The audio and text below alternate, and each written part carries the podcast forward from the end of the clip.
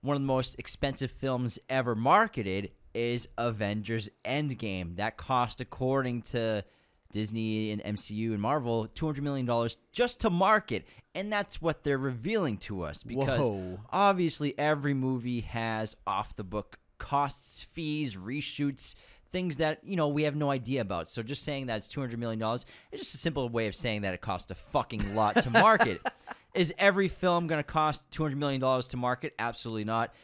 Roughly a safe estimate usually is maybe around half the budget, 30 to 50% of the budget of the film probably went into that much money for marketing. So if it's $100 million, you can bet that about 20 to $50 million was spent on marketing. I mean, just TV ads for a, a, a typical MCU movie probably costs about 50 to 12 million, $20 million just TV ads, not counting billboards, commercials.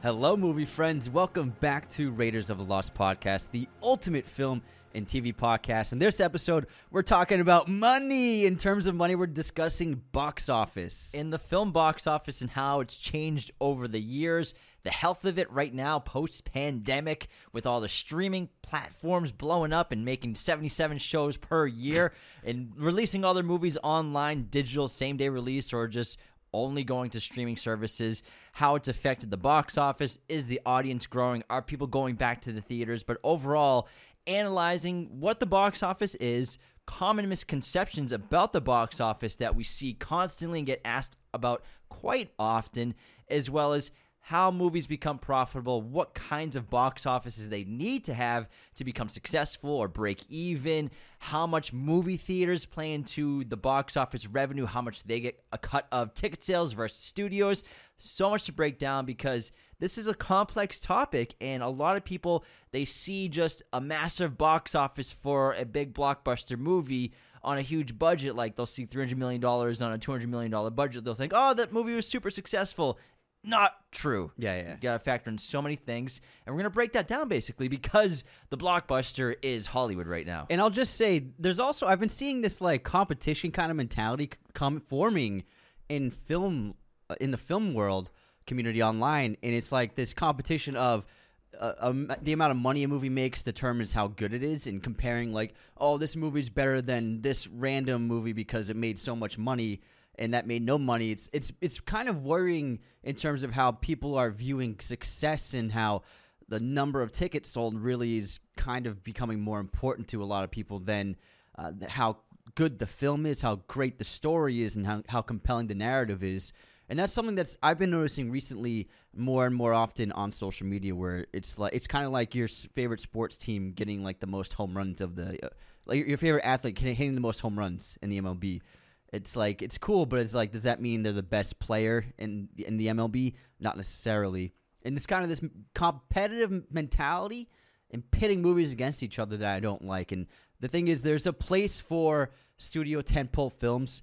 Studios are companies, the corporations, they need to make money to keep alive. They have a lot of employees. Every one of them, the major ones, they have thousands and thousands of employees. They are, and they're also publicly traded companies. They have shareholders. They want to keep happy. They want to keep as many people investing in the company and the stock market as possible. So obviously, they want to generate as much profit as they can. And so there is a place for making big tentpole movies geared towards just making amount of, a large amount of money. But let's not forget that there's so much great cinema also getting made that isn't really getting seen. At the end of the day, movies are made to make money. That's why they're made. Obviously, we love movies, and people who make movies love to make movies, and studios love to make films as well. Love to win awards and tell incredible stories, but at the end of the day, it's a dollars and cents business at the end It's of the business. day. It is business. And I think there's also been this odd shift for studios where if their movie doesn't make a ton of money, like a blockbuster studio, like a uh, I won't name names, A blockbuster studio, like a block, not blockbuster, but like a studio that makes only a blockbusters. major. Okay, yeah, a major. you know stu- who we're talking about. Yeah, yeah. If we don't, if the audience doesn't turn up and make that company and that business uh seven hundred million dollar box office at least per movie, and then there's this odd shift where they blame the audience and they blame people for not going to see the movie. So there's this weird relationship with the box office and with a lot of studios right now. How dare where, you not come? Where like they they expect us to go just because of their brand and they they like almost feel entitled that we have to go see their movies and like oh if you didn't see this movie there's something wrong with you it's it's kind of weird you know what i mean Well, I've also noticed that f- uh, film community has there's not obviously not everyone bu- everyone, but a lot of people seem to be acting like they, they treat film studios like they're uh, like a sports team, and they root for that sports team even when the sports team doesn't do well, even when they lose a bunch of games or get shut out. Like it's like oh, it's still bet the best. It's still the best team. And there's kind of it doesn't really make sense. Like if it's a if the studio makes a bad movie, they make a bad movie. Call a spade a spade. We don't have, but there is a like going back to the competitiveness where people are jumping onto a studio like it's their like it like it is a religion, like it is a sports team, like a fanatic not of the movie, but a fanatic of the studio, which I've never seen before. It was always in the past. It was like it didn't really matter what studio made a movie. Is if, if is the movie good or is it bad? But now the studio is like becoming the face and the brand of the movies they're making. versus like the franchise versus Lord of the Rings. Now it's DC Warner Brothers Yeah. versus like Spider Man. Now it's like Marvel MCU, and Exactly, Disney. And, yeah. yeah, that makes a lot of sense. That actually reminds me of this great uh, TikTok video I saw the other day where it's green flags in dating for for like if you're dating like find a guy a great green flag and What do you look for for guys? well, an underrated green flag, according to the video, which I think is true, is is like a guy who has a sports team that they've been following their whole life, but they're terrible and they're they still ride out the loyalty and every year they're still rooting for them, watching all the games. But that's like a green flag to like date that kind of guy. So New York Jets fans, you have a chance. so you're saying Just there's kidding. a chance? Just kidding, Well, Jets Tom's fans. not playing anymore. Just so kidding, Jets fans. Tom's not in the AFC it East doesn't really matter. Yeah, that's true. That's true. JK, these are jokes. These are jokes. but fumble. But also, I mean, the the thing with studio studio tentpole films, they obviously dominate, and it's not just Marvel, Star Wars. I mean, people always say Disney, Star, Disney, Marvel, but it is all Disney now. So it's it's more so you gotta look at it as uh, it's obviously Disney, Warner Brothers, Paramount, Universal. They're the obviously the big guys. DC. It- it- I mean Warner Bros. Like No, you, you I said, Warner Brothers. Did you? Yeah. Did he? Roll Warner the tape back. Warner Brothers Discovery. Get it right. well, Warner Brothers is still the film division. Yeah. Disco- Warner Brothers Discovery is the overall umbrella. It's not just superhero movies. It's not just uh, comic book movies and Star Wars. It is. It's just mainly the approach of making gigantic studio films, heavy CGI, generally in the science fiction genre. Because Transformers is still in the same thing. Harry Potter is still in that same regard. So it's not just comic books and it's not just superhero movies and it's not just Star Wars, but it's more of so this approach to making as big of movies as possible. And the thing is, over the last several decades, starting in the 80s when we started getting franchises, were making a boatload of money. You get the Indiana Jones franchise, you get the Star Wars franchise, you get Back to the Future. These really laid the groundwork for studio filmmaking where they're going before the 80s. There were a couple franchises, Rocky, but it, Star Wars started in the 70s. yeah, seventy. Yeah, late, very late seventies. But still, it wasn't a franchise then in the seventies. You know what I mean? Rocky was a franchise. It wasn't like that successful. It was. It did very well, but it wasn't like gigantic numbers. There and there were like B level franchises, but in the eighties, franchises really started to take shape. And before then, studios were just trying to make as many really solid movies as they can to make good amounts of box office. And box offices were never really monumental. There were a couple outliers every year or so. There was one or two big movies, like Jaws, the year it came out, blew everything out of the water, no pun intended. Things like that. The Exorcist was a massive success, but there were generally one to two to three films that were like huge, colossal successes, if they if there were that many in, in a given year. But now we're in the, living in this age, especially the last 15 years or even the last decade, where we're getting at least a dozen movies that are making enormous amounts of money, selling lots of tickets. It, and what's happening, it's not just, and those are just the top 10 or 12. There's still at least 30 to 40 large tentpole movies like this getting made every year. Sometimes they're not successful, sometimes they are super successful.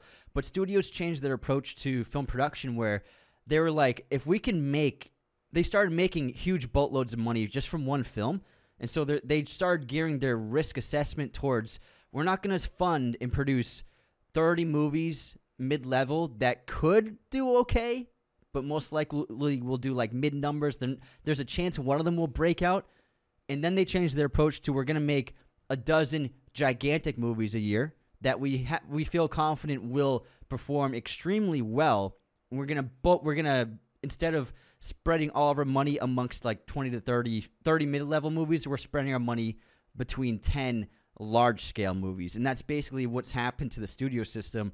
They started being like the risk assessment was just it's not worth it for them to fund 30 movies that cost 20 30 million dollars let's fund 10 movies that cost 100 million you have the potential to make a billion dollars and the the maximum those mid-level movies will make is maybe 100 maybe 200 if it's great word of mouth and the, if the movie is really special but you have a guaranteed hit most likely when you invest 100 million 200 million and make a huge bombastic gigantic extravagant film and so that's kind of what happened in the studio system over the last few decades over this century specifically the last time there was a year where the number one movie of the year at the box office wasn't a franchise movie was in 2000 with Cast Away. Oh, was the number wow. one movie of the year. It made 31 million dollars at the box office. That was number 1. Was that opening weekend?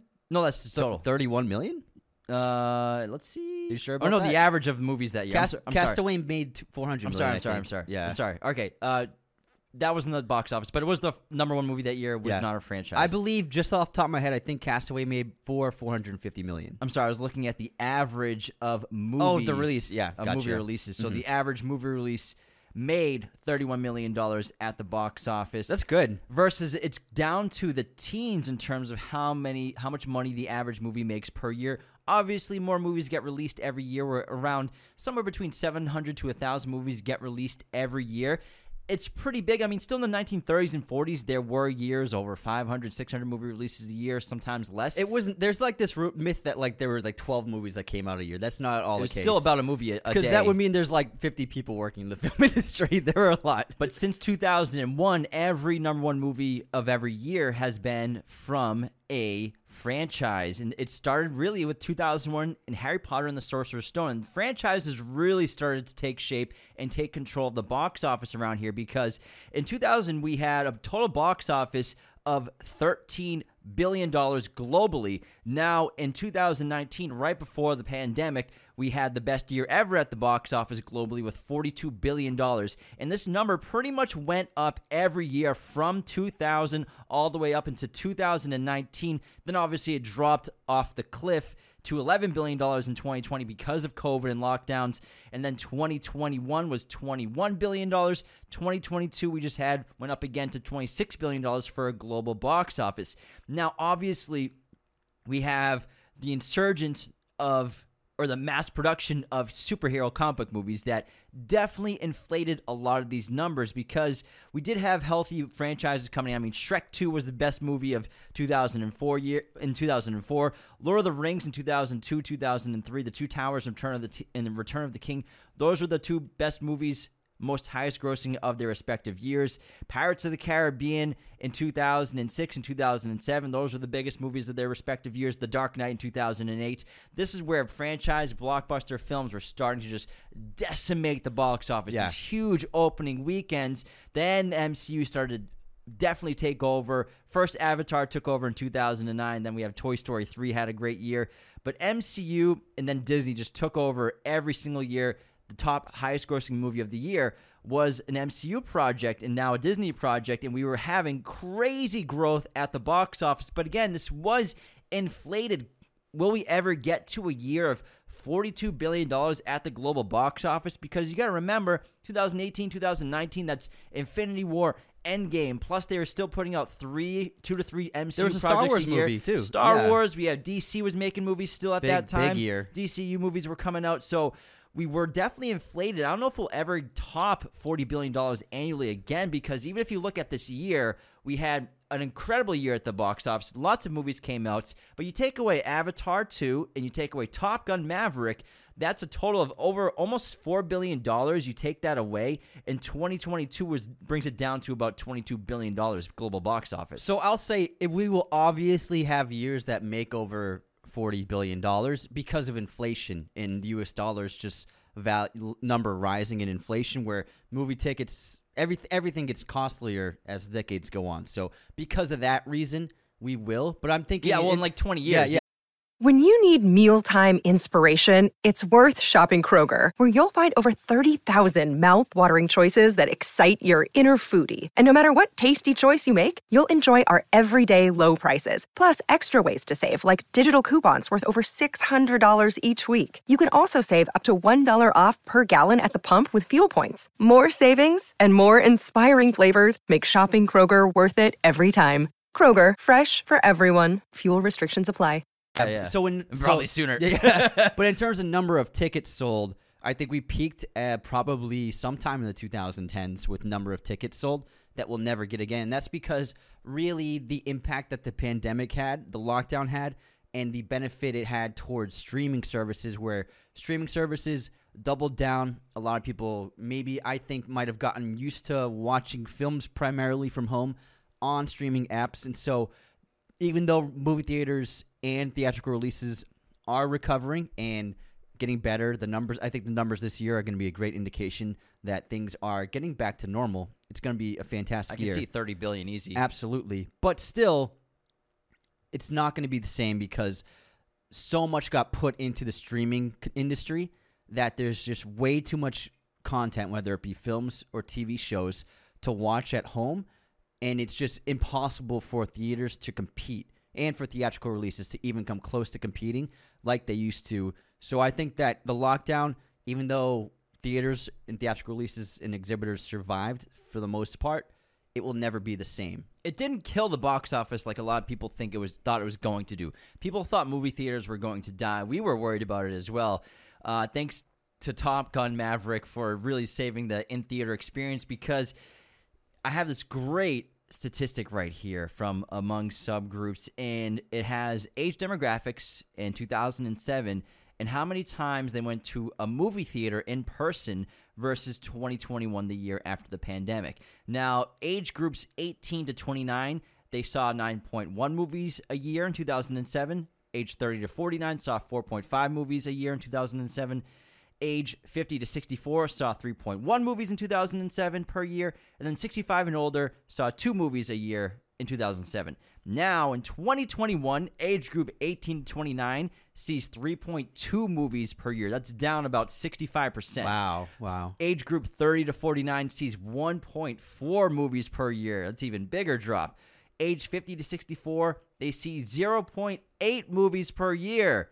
And then 65 and older, they see 0.5 movies per year. So the interest in going to the movie theater has dropped significantly in the last 14 years. Obviously, we have to keep it take into account that this was taken in 2001. This was the year after the pandemic. Lockdowns were still giving people the 2021? 2021. Okay. The heebie heebie-jeebies about going out into public. And I think there'll forever be a percentage of the population in the world that will still never go to public spaces again. That's totally fine. That's their prerogative. They have their reasons why. It's the way they feel safest is not being out in public in large groups and in closed spaces. To each their own. Yeah. And I have another really interesting study right here that asks pollers why they don't regularly go to see movies in theaters, and this was done in 2022. Now, for the reason of I am more watch more interested in watching movies at home. 55% said that's a major reason, 25% said it's a minor reason, and then 18% said not a reason at all. Another question, it's because it's too expensive to see movies in theaters. 50% said that's a major reason, 32% said it's a minor reason, 19% said not a reason at all when asked about I'm concerned about the COVID-19 pandemic, 36% said that's a major reason. So that's a lot of people saying a major reason they don't want to go to the movie theaters. In is 20, be- this is 2022. 2022 is because of the COVID-19 pandemic. Again, we have to factor in these are people who take polls. Yeah. 25% said it's a minor reason, then 40% said it's not a reason at all. And then I'm not interested in the films currently in theaters. 32% said that's a major reason that every year they're not interested in seeing the movies that are coming out. 34% said that's a minor reason, and 34% said that's not a reason at all.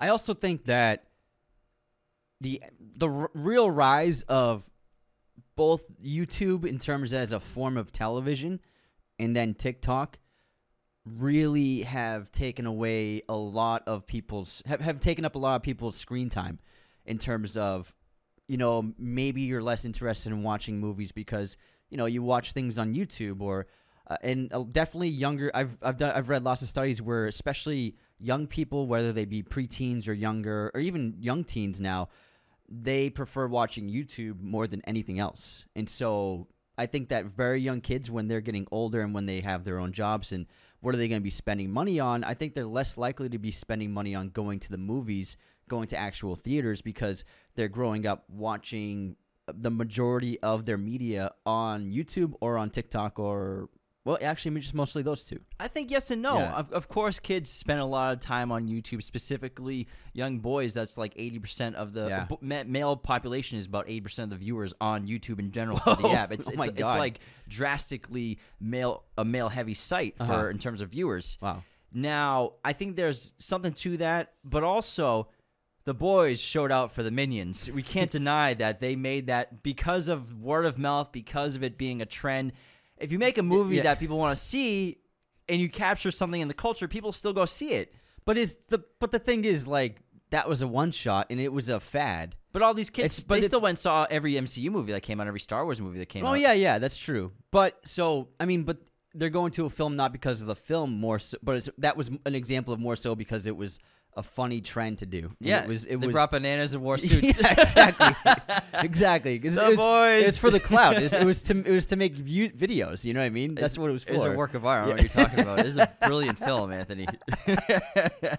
But I think that obviously the the biggest conflict and endeavor that movie studios have to undertake is they have to get people interested in going to the movies. They have to get people to be like, "Oh, I want to see that. I want to go to the theater." And so, I think that over the last couple of years, the studio tentpole releases have just been downgraded in terms of quality of storytelling and that also I think is worrying for the future of theatrical releases and exhibitors not making enough money to really stay comfortable and stay afloat. So the studios really have to do a better job of trying to make films that would get people excited who aren't already film lovers like you and I and pretty much everyone who listens to the show. We just love going to the movies and we're going to see as many movies as we can. That's just who we are. But the average person, not everyone is a film lover. Not everyone is obsessed with movies. More, ca- most people are casual moviegoers. They'll go.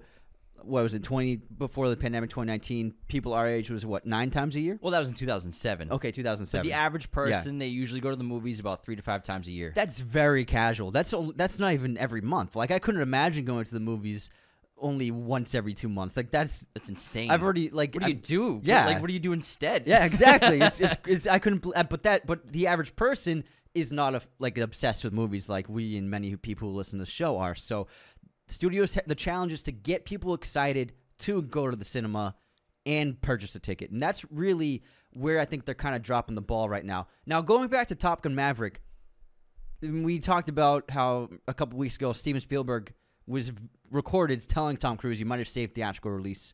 You might have saved." Basically, he said you probably saved exhibitors and allowed film the- theaters to survive the pandemic and lockdown, and, uh, most notably the post-pandemic in terms of 2021, 2022.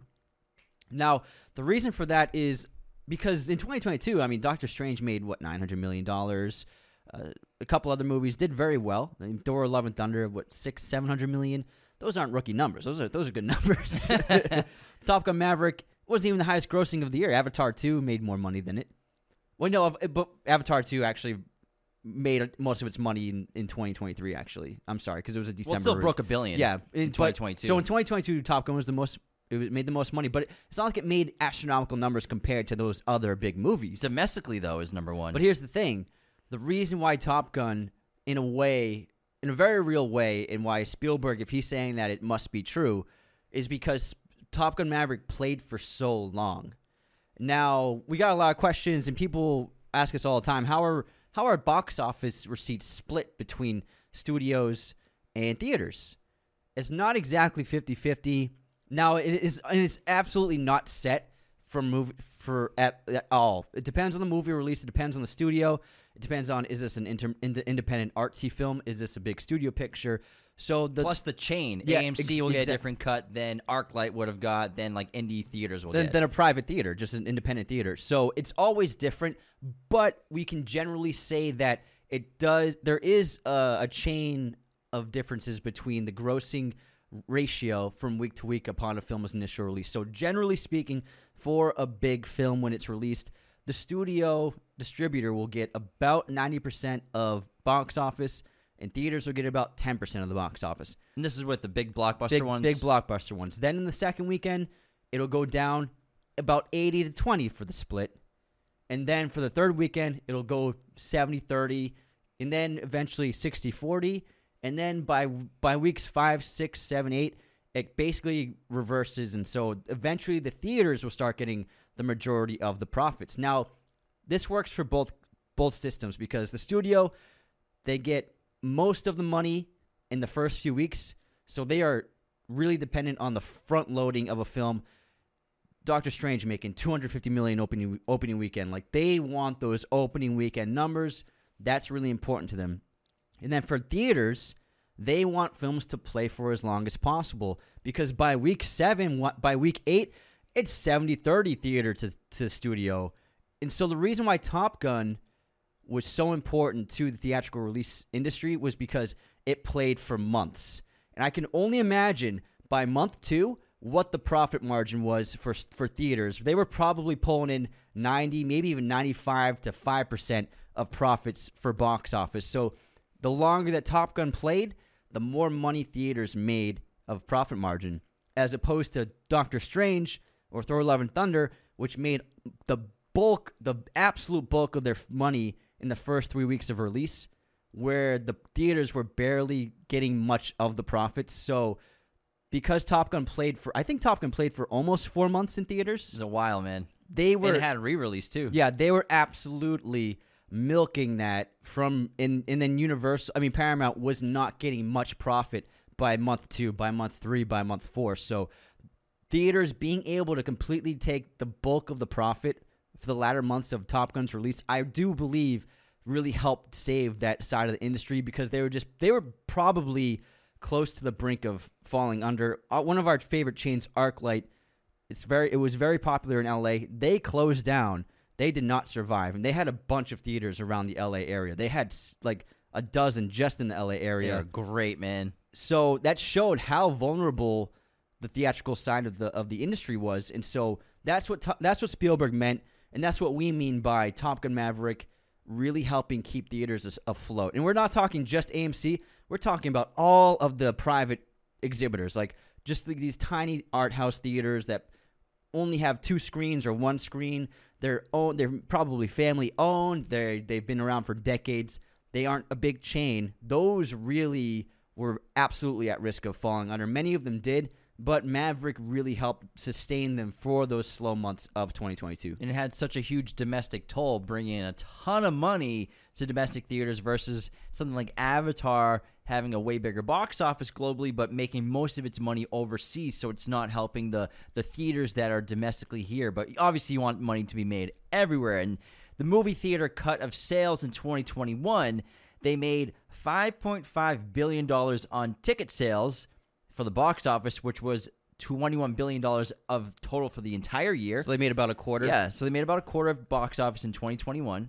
And then in 2022, their box office total for United States and Canada went up to 7.3 billion dollars for ticket sales. So that's going up, which is a good sign, but you can tell that that number got bumped up for sure because of movies like Top Gun Maverick and Avatar 2 making a ton of money for the box office in With long runs. domestic takes as well as Spider-Man No Way Home in 2021 was a huge hit for domestic box office as well. And that's why theaters spend, I mean, ask so much money for conce- concessions because they are, movie theaters, chains, and exhibitors don't profit that much from a film's release. Obviously, when we I just mentioned how the studio gets the vast majority of profits in its initial first weeks of release. And so theaters are very dependent on concessions, and that's why popcorn's eight, nine bucks now. That's why a bottle of water is five, six dollars. Get that cup of water. Because if a movie doesn't perform well and doesn't last in theaters for very long, movie theaters are basically screwed because then the studio is getting basically the only amount of box office a film makes on a bad run, and then by week three, when the movie nobody wants to see it, in the in the theater start getting more profit percentage, there's no profit to be had. So theaters are extremely dependent on concession stands. That's why they cost so much. Like Ant Man and the Wasp three. I know we're always banging on this one because it's the most recent one, and Yeah, it's yeah. had uh, it's a good example. tragic, huge drop at the box office. I wouldn't call it tragic. well, for for movie theaters, Okay, it's okay, tragic. yeah, yeah, yeah, So movie theaters, Yeah. they're not making a lot of money off Ant Man and the Wasp: Quantumania because of the huge drops. It had a seventy percent drop week one to week two, then a sixty-three percent drop from week two to week three. So Disney got their opening weekend. Obviously, they didn't make their money back. They're probably going to lose hundred million dollars on that movie, maybe. Maybe more, Yeah. maybe less, but ballpark. Yeah. But movie theaters, they're not making much profit or much income from Ant Man and the Wasp. They'll make some, but it's not as much as they expect from a DC, I mean, a, DC, a Disney or MCU film. And that's why, still to this day, independent, I mean, quotation marks, artsy films are still very important to theaters because they have a better profit margin for those releases. I mean, Everything Everywhere All at Once probably made more money than Ant Man will for theaters, possibly. I would say so because uh, independently produced films, uh, they actually the distributors of those they they don't make the same kinds of deals for theaters, be, and so theaters they'll end up being in the majority of the profit margin opening weekend for an independent release. And actually, this actually ties to. Uh, the, I want to explain because I still see to this day like there's this misconception of what an indie movie is, and I feel like there's this label indie movie, and people just think it's cheap and artsy, and that's what an indie movie is.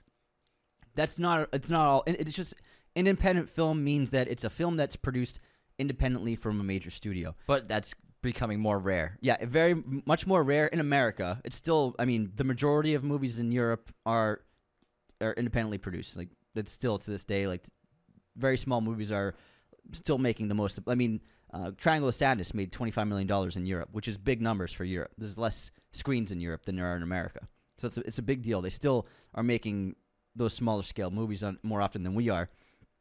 But independently independent films are just made they're made by producers people who either are experienced as producers or you know people with some money who want to help so, uh, add to another film like maybe they heard about something or someone pitched a movie to them they're like oh here's here's a few million dollars and so independent filmmakers will self-finance or ask for help financing a, a project and they'll make a film and it's a film that does not have distribution independent films they can have the best talent. They can even have a good amount of money. I mean, it could independent films can get made for thirty million dollars, forty million.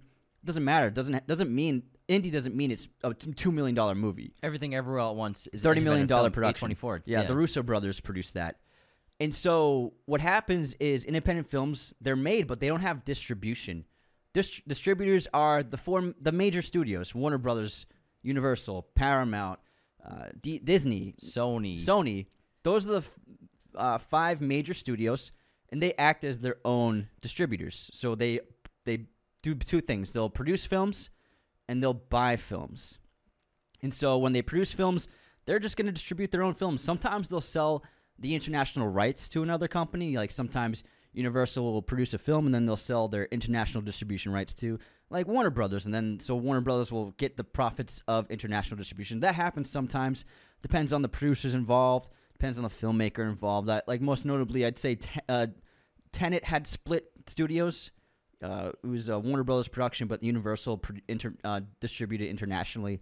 That's an example of that happening sometimes. But generally, the studio will distribute their own films, and distribute means marketing, uh, putting actors and and filmmakers on press tours, doing interviews, magazines, photo shoots, paying for parties, events, VIP things, uh, press events, marketing in terms of paper marketing, billboards all over the country, uh, posters at every movie theater, uh, commercials, trailers edited for movie theaters, trailers edited for for TV, uh, advertisements and billboards you see at sports arenas. This is all the marketing team of the distribution company. So the studio it, marketing is part of this, this distribution arm of it. So when a film is made independently, they don't have any of that. All they have is a movie. And there's two options that independent films can do. They can either try to make a deal with the studio. Obviously, the producers most of the time no other producers, no people involved in the studio. So they'll be like, "Hey, here's this film. Do you want to buy it?" Or sometimes the the studio will already in, be signed on as a distributor while the before the film's made. They'll be like, "Okay, we agreed to distribute this film. We'll buy it right now." And then the other route is if you can't just sell it to a studio, you go to film festivals. So the main reason film festivals is exist is because they are showcases for independent films to find distribution. So Sundance, Tribeca, Toronto, what have you, they select films to play at their festival, and then who goes there is a combination of filmmakers and producers and the heads of distribution studios. So and fans. And fans too. Yeah, fans get to go in too if you can get a ticket early enough. And so, but distributors and producers, they will go watch all these films, and they are going with the intention of buying at least one or two films when they go to Sundance. And they, and then if they see a film they like, so like say like I don't know, like Fox or Paramount, they have people go to Sundance and they, oh man, this movie's great. Coda got yeah. spent. Uh, Apple, Apple, bu- spent Apple bought Coda for twenty million. Exactly, 32. Oh, 30, wow, broke Huge. the record. Broke Yeah. record. And so, so Apple, that's an example. Apple bought Coda. Apple did not make Coda. It did not produce it. Apple bought the rights to Coda and distributed it on their streaming service. Uh, but that's a streaming app. Like generally, if we're talking about like Warner Brothers, they'll buy a movie and then they'll handle distribution of theatrical exhi- exhibitors and marketing and stuff. And so what happens is the producers and filmmakers of that movie, like Coda, they got thirty-two million dollars, and they probably got if it if it would have been a theatrical release, they would have gotten a little back end of the theatrical box office receipts. But with Coda, they just got an outright thirty-two million dollars. So they made return on their investment in the studio. Apple, in this case, got a movie, and so that's how independent films find distribution. They they're made, but then they need to get sold to a studio to get, be able to be distributed. And marketing is a cost that a lot of people forget to consider when they're talking about how successful a film is. Now, one of the most expensive films ever marketed is Avengers Endgame. That cost, according to Disney and MCU and Marvel, $200 million just to market.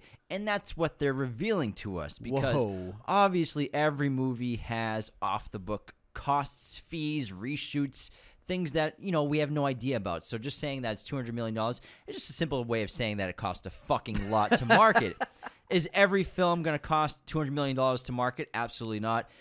Roughly a safe estimate usually is maybe around half the budget, 30 to 50% of the budget of the film probably went into that much money for marketing. So if it's $100 million, you can bet that about 20 to $50 million was spent on marketing. I mean, just TV ads for a, a, a typical MCU movie probably costs about 50 to 12 million, $20 million. Just TV ads, not counting billboards, commercials, uh, everything that they're advertising with other companies, whether it's with like Chevrolet or Pepsi. all this stuff costs money. So when you see a movie, $200 million budget, $350 million at the box office, you, office, and you read all these articles, all these headlines, smash hit, super successful. Look at how much money this movie made. It's a success. Made its budget back and more. Eh, no, you got to factor in again the movie theater cut, which obviously for a big blockbuster like we've been talking about, the studio gets most of the profit for the first few weeks, but then it starts to go into the theater's end. But also, how much money was spent on marketing? So they're not making all the box office the studio because you get to factor in all these costs that people never consider. So a lot of these movies, like the typical MCU, DC, Star Wars movie, they have to make roughly six hundred million dollars to become successful. Five hundred to six hundred to At the low e- end. to break even. Yeah, at the low end, That's how much money these movies cost to make, especially something like even Ant Man and the Wasp, two hundred million dollar budget, probably two fifty. Marketing probably another hundred. It's probably a three hundred fifty million dollar movie. I mean, look at the Flash coming up. That's got to be over four hundred million dollars for would what's say. been going on with the Flash. If they don't make a billion dollars, that's probably going to be a loss. Same thing with Indiana Jones five. Indy 5, that's probably going to be upwards of $400 million at the end of the day because of how long they've been in production, how many reshoots, all the rumors of reshoots they've been having, the marketing campaign. It was already about $200, $250 million It was budget uh, an estimate just came out that it co- it's cost 360 million right now. for production. Yeah. And marketing, that's got to make a billion. And I doubt that makes a billion dollars because is Gen Z going to turn out for Indiana Jones like we will? I don't think so. highly doubt that. No. So a lot of these studios, they're investing crazy amounts of money with these movies that, that it seems like they don't have great plans for, especially like something with Indiana Jones and The Flash. Obviously, things have been changing in the studios and they've had all these controversies and issues that they necessarily could control or couldn't control. But still, when you're investing that much money into a film, and you kind of demand the audience turn out to collectively spend a billion dollars, that kind of gets on my nerves a little bit because they kind of blame the audience for their film not being successful. and it's kind of like we don't we don't have to. It, we're not just because you're spending a ton of money doesn't mean we're obligated to go see your film. Of course, we're gonna go see your film, but to to blame the audience for your movies not being wildly successful or not making $800 million a year, a billion dollars every time they come out. It's kind of absurd and ridiculous that we're at that state with the box office with major studios. It's silly. And then another reason why studio tentpole films have really overtaken the studio system and have basically overrun the theaters is people don't buy DVDs anymore. People don't buy Blu-rays anymore. They're expensive too. yeah. Thirty-five dollars for for Stuber. Like, who's gonna get that Blu-ray? oh my god! What of, of all movies you picked that? First thing that came in my head. Um, so I mean, I think everybody's seen that Matt Damon clip where he he on Hot Ones. Oh, the back like yeah. DVD rentals. Yeah, so he basically was explaining how the D- the DVD market was and VHS obviously. Yeah, yeah, was instrumental, but really DVDs because they were more expensive than VHSs. I would say they were cheaper to make for sure. They DVDs and Blu-rays were essential to the film industry because uh, studios weren't dependent on the box office to to really profit. A movie could break even or could even kind of fail a little bit, but then they know they can make a hundred million on DVD sales. And the thing, the difference between DVD sales is because is that the studio gets all the profit, uh, especially when they're purchased online. Best Buy what have you, wherever you buy them, they'll get a small cut, but not even close to the cut that theaters get of box office receipts. So the studio is profiting so much more on the distribution of DVDs and Blu-rays. And so a, a great example, there are a bunch of great examples of movies that became very profitable. Fight Club probably is the most famous example of a film that failed at the box office, but for years it just decimated DVD sales and just kept selling, kept selling, kept selling. I think the most selling DVD of all time is Finding Nemo. Oh yeah, yeah. When it's it's generated hundreds of millions of profit just on its DVD releases. And so DVDs can really save films and make them not just break even, but make them extremely profitable for the studio. So they weren't reliant on only making front loaded box office hits, not only gearing themselves towards we need to make as much money in the first two weekends as possible. The best way to do that is to make huge, extravagant science fiction, generally huge bombastic movies to get as much money in the first two weeks of release as possible because nowadays very few people buy DVDs, very few people actually rent on iTunes, on Amazon. It's pretty rare. And I, I rent sometimes. I, I try to. I'll, uh, that three bucks is no problem for me. Yeah, Anthony, he shops at Trader Joe's. Everybody, because I, I, I mean, I mean, the quality's still just top notch when you rent it on Amazon Prime. I mean, they have the UHD most of the time. It's 4K sometimes. So you definitely are getting a big bang for your buck if you're going to rent a movie for three bucks as opposed to streaming it illegally, which I've never done before. Never. But studios, they can't depend on DVD sales anymore. They can't depend on the distribution of a film for decades. Like they used to, for they would be like, okay, this movie's just straight making profit. It was just an investment. Fight Club, the DVD sales are huge every year, year after year. People just keep buying Fight Club DVDs and Blu-rays and then we just keep doing these re-releases of like a 4K UHD. Oh yeah, they just keep buying the new edition. They can make so much money off of Fight Club, but now they don't have that. All they can do is really sell the licensing to another streaming app. They can either put it on. So Warner Brothers can either. Put Well, I mean, they've supplemented the loss of DVDs with their streaming subscriptions but you're still not making as much money as you would from individually renting out every yeah. one of these movies versus giving access to your entire catalog for seven ninety nine. I would say that they aren't even coming close to DVD numbers because the no streaming way. because they they abandoned streaming in a way when they went heavy in it in 2020 2021 they realized we're not making that much money on streaming so DV, they it, it, I don't think it's even close to a good uh, alternative to DVD sales. They're trying, but all that Warner Brothers can do is when their movie exits theaters, they can either put it on HBO Max or they can license it to Netflix for two years for like fifty million dollars. That's basically how movies, how studios can keep profiting off a film after its theatrical release. And I mean, Disney just lost 2.4 million subscribers in the in the fourth quarter of 2022. Wow. So from October to December 2022, they lost 2. million, 2.4 million subscribers. Wow. So streamers are starting to take a hit. Netflix, they're they've been losing a lot of market share. They've lost about 30% of their market share, share in interest in terms of how many people are tuning in and streaming and, and subscribing to their content in their streaming platform compared to everyone else because everyone else is growing, Netflix is shrinking. And I want to go back to the opening weekend and I, hope we've been kind of revealing to you why studios are so hell bent on having the biggest opening weekends of all time because that's where they make the most of their profit. And it seems like movie studios, major ones, they're more more focused on when they make a big blockbuster film and they're putting 100 to 200 million dollars into a movie or more.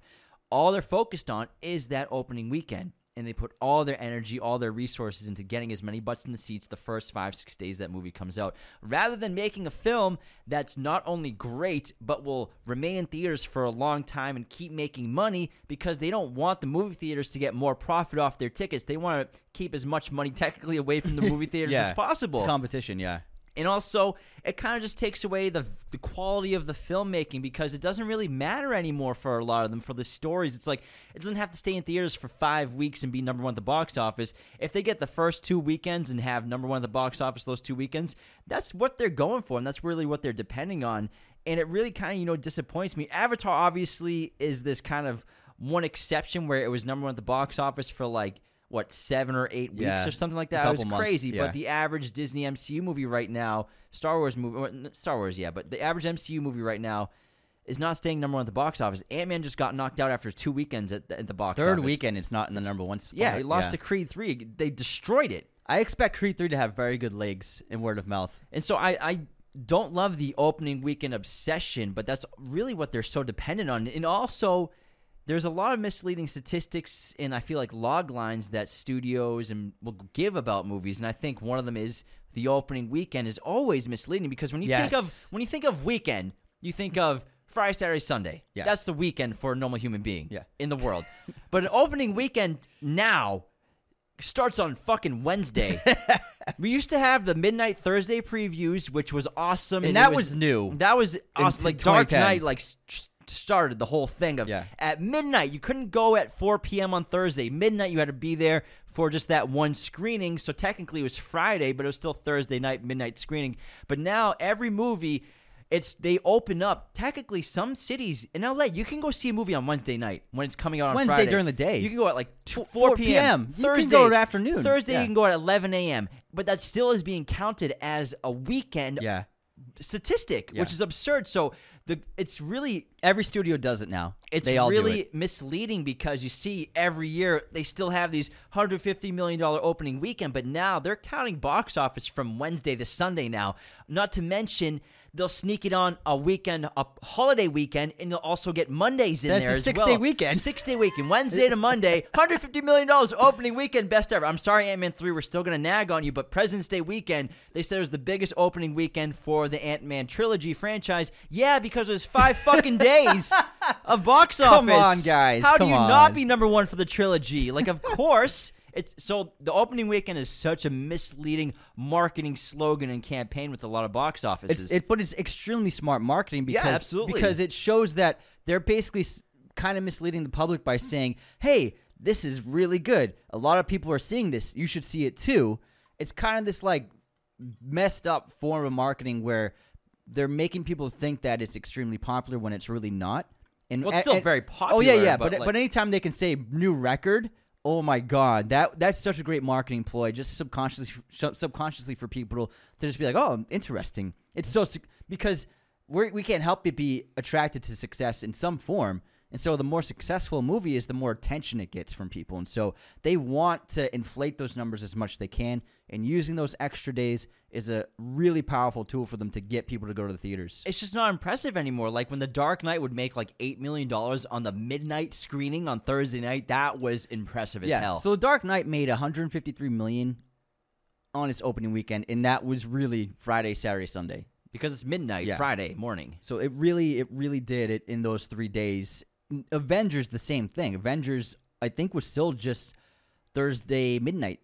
Um, Uh, maybe they might have pushed it a little earlier, There but might have been like 8 p.m. But even the first Avengers was not as inflated as it is now. It wasn't even close to what it is now. So I think those movies you can still show how impressive that those releases were.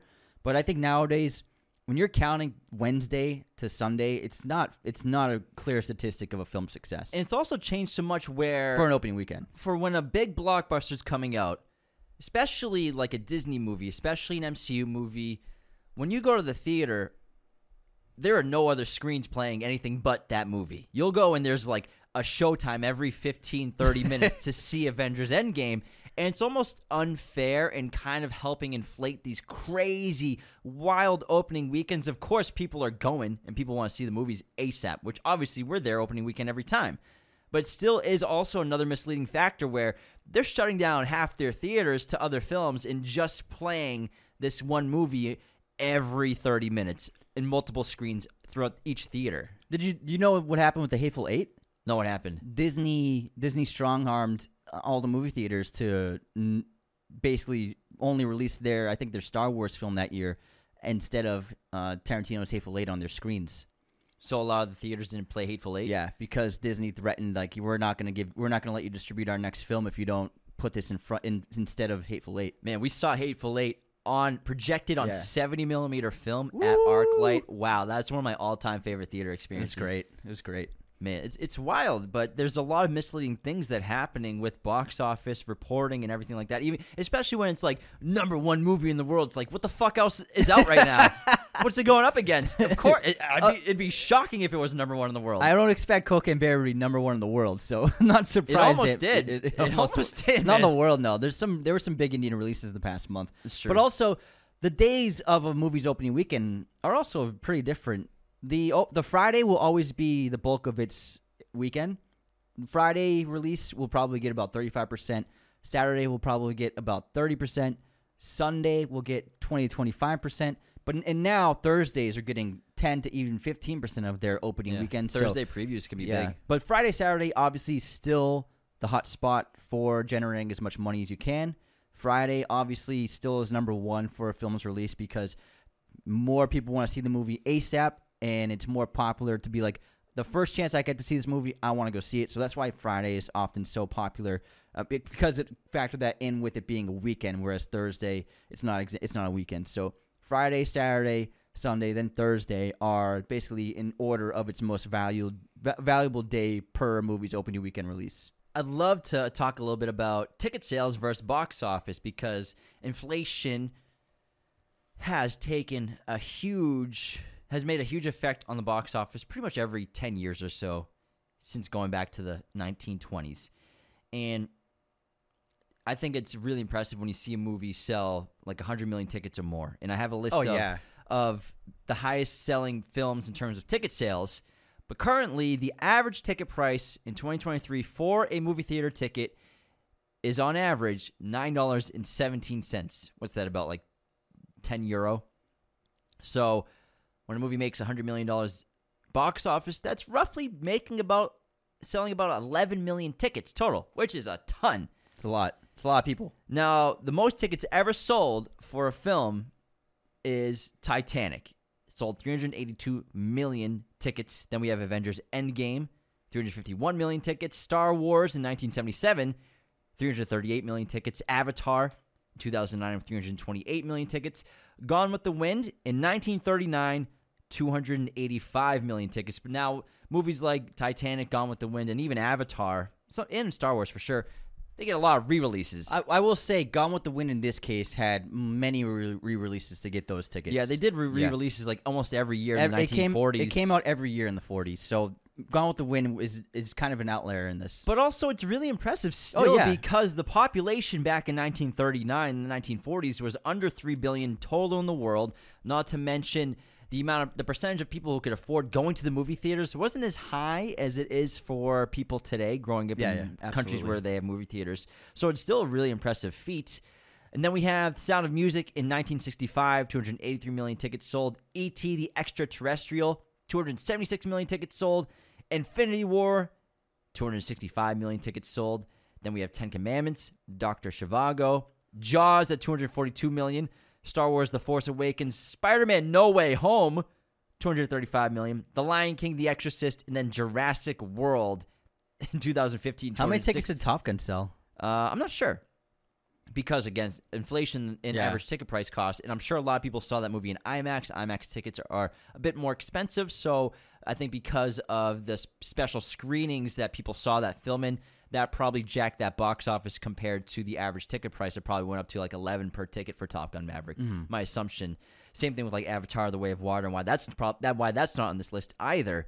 Now, China is also a massive film market, and they have a ton of films on this list. However, it's not as easily verified, so I left a lot of those movie releases up because some some of them just say like 300 million tickets sold, 400 million tickets sold. Like, who can really verify that? Just a solid number But- of 300 million. and those are only Chinese releases, only in China. Ah. Versus these all on this list are worldwide releases. So Gotcha. I have no idea if those numbers are accurate. So I left a lot of those Chinese films out because even though several of them are on this all-time ticket selling list, not really verifiable for these statistics. I left them out. I just did worldwide releases for this for this list right here. gotcha. Now, before we continue more with the box office discussion we're having, let's head to our intermission and then we'll come back. But before we continue, the best way to support Raiders of the Lost podcast is to become a patron at patreon.com slash Raiders of the Lost podcast. We have five different tiers of support $2, $5, $10, $25,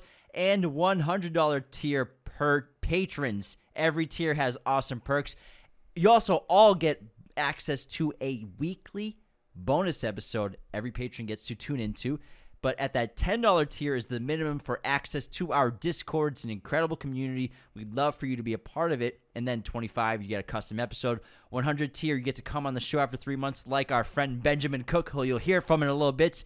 Also, if you want to start your own podcast and want to learn how we did it, we have a masterclass online. The link is podcastmasterclass.teachable.com. You get all the info behind the scenes of how we make our show on a daily basis, all the lessons we've learned, the mistakes we've made, so that you can get the right foot forward when you're starting your podcast. This episode is sponsored by our great friends at movieposters.com. Use our special promo code at the website, Raiders10, to get 10% off your order today. They have a gigantic selection of pretty much every movie and TV Show imaginable. I got you. I got you. TV show imaginable. I just blinked. We are What are those things on the TV? we have a bunch of these posters on our set at our home in our bedrooms. They're beautiful posters, super affordable, and it's even better with our promo code Raiders10. They also do poster giveaways that we just did today. We announced a winner online today, so congratulations to our poster winner. we do two every month. Yeah, two every month from movieposters.com. We're going to do another co- poster giveaway next week, so stay tuned for that. In the meantime, be sure to head on over to movieposters.com and use our promo code Raiders10 today. And let's get into our intermission, and we're introducing a chosen one patron all the way from Australia, might. Benjamin Cook, who's been a patron in the Chosen One tier for over three months, meaning he gets to come on the show for a fun guest segment. We're bringing him in for the intermission, then we'll talk some more about the box office. Benjamin, how you doing, pal? Good guys, how are you? Good to be on the show. Thanks We're fantastic. We, we can't thank you enough for the support you've shown us. And how long you've been listening to us? It's been over a couple of years, right? Uh, I think I found you guys in maybe July, oh, July, August 2020. Wow, that's So- like right That's around when we OG. started. Holy OG. crap! We made it all the way to Australia over there on the TikTok or whatever you Yeah. found us on. That's Yeah, yeah, I amazing. think- Yeah. I think I saw you on TikTok, and then uh, I was like, yeah, just flicked over to the podcast and been listening ever since. So we appreciate so it. happy. Appreciate it. You so got some great posters in there too. I like the Joker poster. That's fantastic. And I love your shirt. Is that Yeah. a cheetah, a leopard? What is that? Did you yeah, kill it yourself? Something like that. But I feel like that's your style. no, I- I- native you- Australian parent. Yeah. You have you have like a gray one, like Kinda. like that. Yeah, A leopard? I don't have a leopard. No, you have a gray shirt that's kind of like that, right? Leopard or animal print? Animal print. I don't have any animal print, animal print, animal print clothing, but maybe I should invest. You, yeah, I definitely don't. Definitely, Yeah. definitely. Maybe I will because I like that shirt. a I lot. feel like the, I feel like that you could rock that. I'll rock the fuck out of that. It's, it's a nice shirt. I get a lot of compliments on it. on Oh. it, so yeah, definitely He's a good way rocking it go. way better. He, he, you look terrific. Now, let's get into our movie quote competition first for the intermission. All right, guys? We'll go one by one. I have a pretty good one. Hopefully, that can stump y'all. Anthony, give everyone a chance. I know we all know you like to. I don't get it right every time. No, but we know you like to pop off as soon as the question's over. Now, here's my quote competition. You're a very nosy fellow, kitty cat, huh? You know what happens to nosy fellows, huh? No? Want to guess, huh? No? Okay. They lose their noses. Anthony probably knows. I know. Do you know it, bud? Oh, it sounds so familiar. I just can't. I can't place. I can. I can almost picture the person saying it, but I just can't. Can't think of it. Anthony, go ahead. It's Chinatown. Chinatown. Polanski cuts cuts Jack's nose. yeah, he has the cameo. That's Yeah. that's the director of the film. Everybody. Hmm.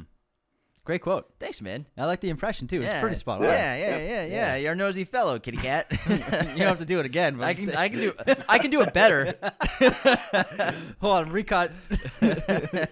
Cut. All right, here's my quote. I could have killed them all. I could have killed you. In town, you're the law. Out here, it's me. Don't push it. Don't push it, or I'll give you a war you won't believe. Let it go. Let it go. hmm. All right, it's obviously a western. Fellas. Huh. I'm feeling Clint Eastwood, maybe. It's not a yeah, western. I'm It's not a Western? It's not a oh, not a Western. Western. Can you say it one more time? Yeah. Maybe I kind of put a little southern in there. It's not southern. But no, but you want a little Clint. I almost thought it was a bit Harrison Ford. It's because I'm not an actor. I- I'm not gonna do an accent at all. Okay, I'm just gonna maybe throw you guys I'm the law out here. I could have killed them all. I could have killed you. In town, you're the law. Out here, it's me. Don't push it. Don't push it. I'll give you a war you won't believe. Let it go. Let it go. Oh, what is this? You're gonna hate yourself. Oh my god. I thought you would get this. I'll give you a war you won't believe. Come on. I know. You got. I you know, that. It's the let it go thing that's just killing me. Holy crap! One more, one more time, please. Just one more time. Is it Ben? Jeff Bridges? no, not Jeff Bridges. Oh, All right, one more it might time. have been One more time. oh, it's you- Rambo. It's Rambo. Yeah, Yeah, yeah. Rambo. Rambo. they drew first Well, f- first blood. yeah, yeah. yeah. I knew it. I knew I'd get Yeah. it, man. so yeah, first Great job. First blood, not First Rambo. blood, yeah. but it's the first Rambo. Yeah. Rambo said it. Yeah. All right, Ben, what you got? All right, here- here we go. I think we drink virgin blood because it sounds cool. It cuts to the other guy. I think it's like this. If you're going to eat a sandwich, you're just going to enjoy it more if you knew no one had fucked it. Can you say it again? And he goes, "But I think we drink virgin blood because it sounds cool. And then it's the second guy. I think it's kind of like this. If you're going to eat a sandwich, you would just enjoy it more if you knew no one had fucked it. Is it um? Oh, what's it called? What we do in the shadows? what we do in the shadows my guess. It is, yeah. Yeah, Yeah. nice. Jinx. Good one. it's the virgin's blood because it's like dry humor.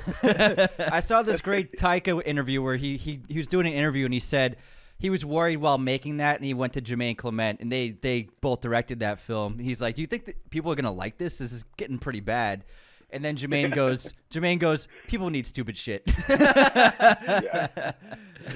Absolutely. I mean, the Flight of the Conchords is great. Oh, half of yeah. that is just the silliest humor. I Yeah. love it. It's Yeah. a great quote. Uh, All right. That, that, that got me through my younger years. Uh, going out, me and the boys used to always just go So- around singing Flight of the Conchords and stuff. Oh, we used Flight to of- you love like it. Flight of man. Conchords? Yeah, Oh, we, we love- loved we- it. yeah, Man, yeah, love it, love it. It was on. Was it on Absolutely. I think, HBO? yeah, or was it- HBO. Yeah, Right, yeah. Did you buy her a kebab? Did you buy her a kebab? Did you walk outside of her? Every week. I am the rhinoceros. They have they have uh, one coffee cup. Remember the coffee cup one? He's like, "What about me?" His, they're like, "Oh my god, I love that show." I love their rap names. They're the rhinoceros and the hip hop abotamus. yeah. Oh man, All right, let's do the movie release year quiz, guys. What year did A Few Good Men come out? I want the truth. Can't handle the truth, Anthony. I'm going 1994. Oh, Ben? yeah. I'm going 93. 90, yeah. The correct answer is 1992. Ah, Damn. Two. Good one. Almost, guys. Aaron Sorkin coming in hot with that one. Whew. That was his first screenplay. Well, film, theatrical screenplay because he was doing West Wing, right? West Wing was after that. Was it? Yeah. Damn. Damn. Damn. Remember, mom was watching. It was, it, West Wing was mid '90s. Yeah, it was around then. Anyways, Anyways, guess this movie release here, Cop Land. nine- Oh, still starring Sylvester Stallone. 1995. Ben. 1997. 1997 is correct. Ah, way to go! Nice. Way to go! James is an idiot. wow. Jeez. Fucking moron. Whoa, uh, whoa, man. We don't need to do that here, okay, man? The cameras are rolling. That's how I talk to James off camera. I'm a monster. He is. Uh,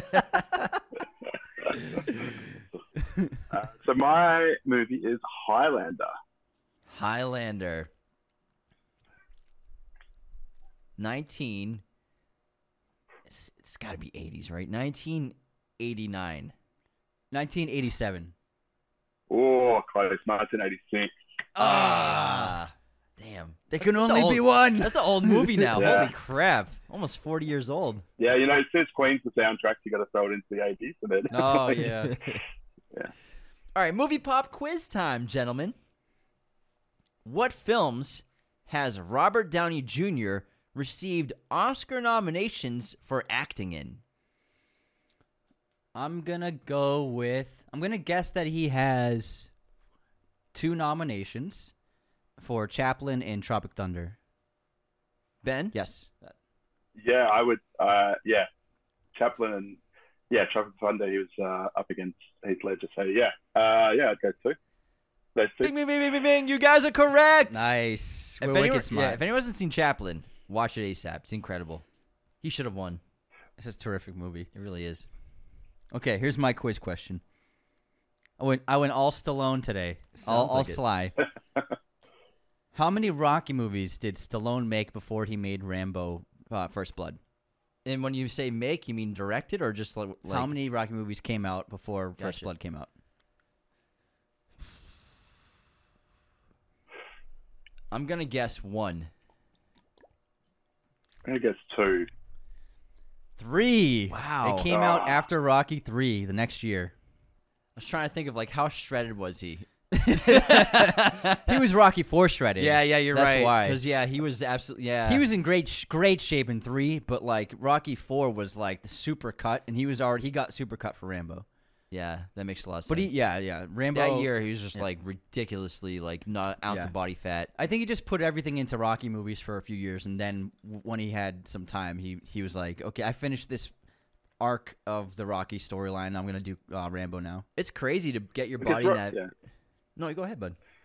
Uh, well, Rocky was like his little baby that got him, uh, you know, shot him up in Yeah. stardom and stuff like that. So yeah, I suppose that, that would be that would probably be more prior- priority than this new, new Yeah, sort of. Uh, I, I have a lot of Sort of movies respect for him. I have so much respect for him because you'd be surprised how many of his movies that he wrote and directed that he starred in. The work ethic's off Yeah. the charts too, especially with Rocky Four because directing and writing and starring in that movie, but also the the the incredible shape he was in, like to the discipline for being that shredded is No body fat at unsafe. all. That Yeah. is not safe thing to do. Yeah. He was so dehydrated and out of it every scene. Like in between takes, he would be doing handstands just to get blood flowing into his head because he was just Really? like he's not eating anything, he's Yeah. not drinking anything during those sequences for like days. Like he is just like skin tight as hell. So like it's really he looks incredible, but that's so unsafe. Mm-hmm. Yeah. especially when you're making a He movie. he looks like a comic book character in that movie. Yeah. you know what I mean.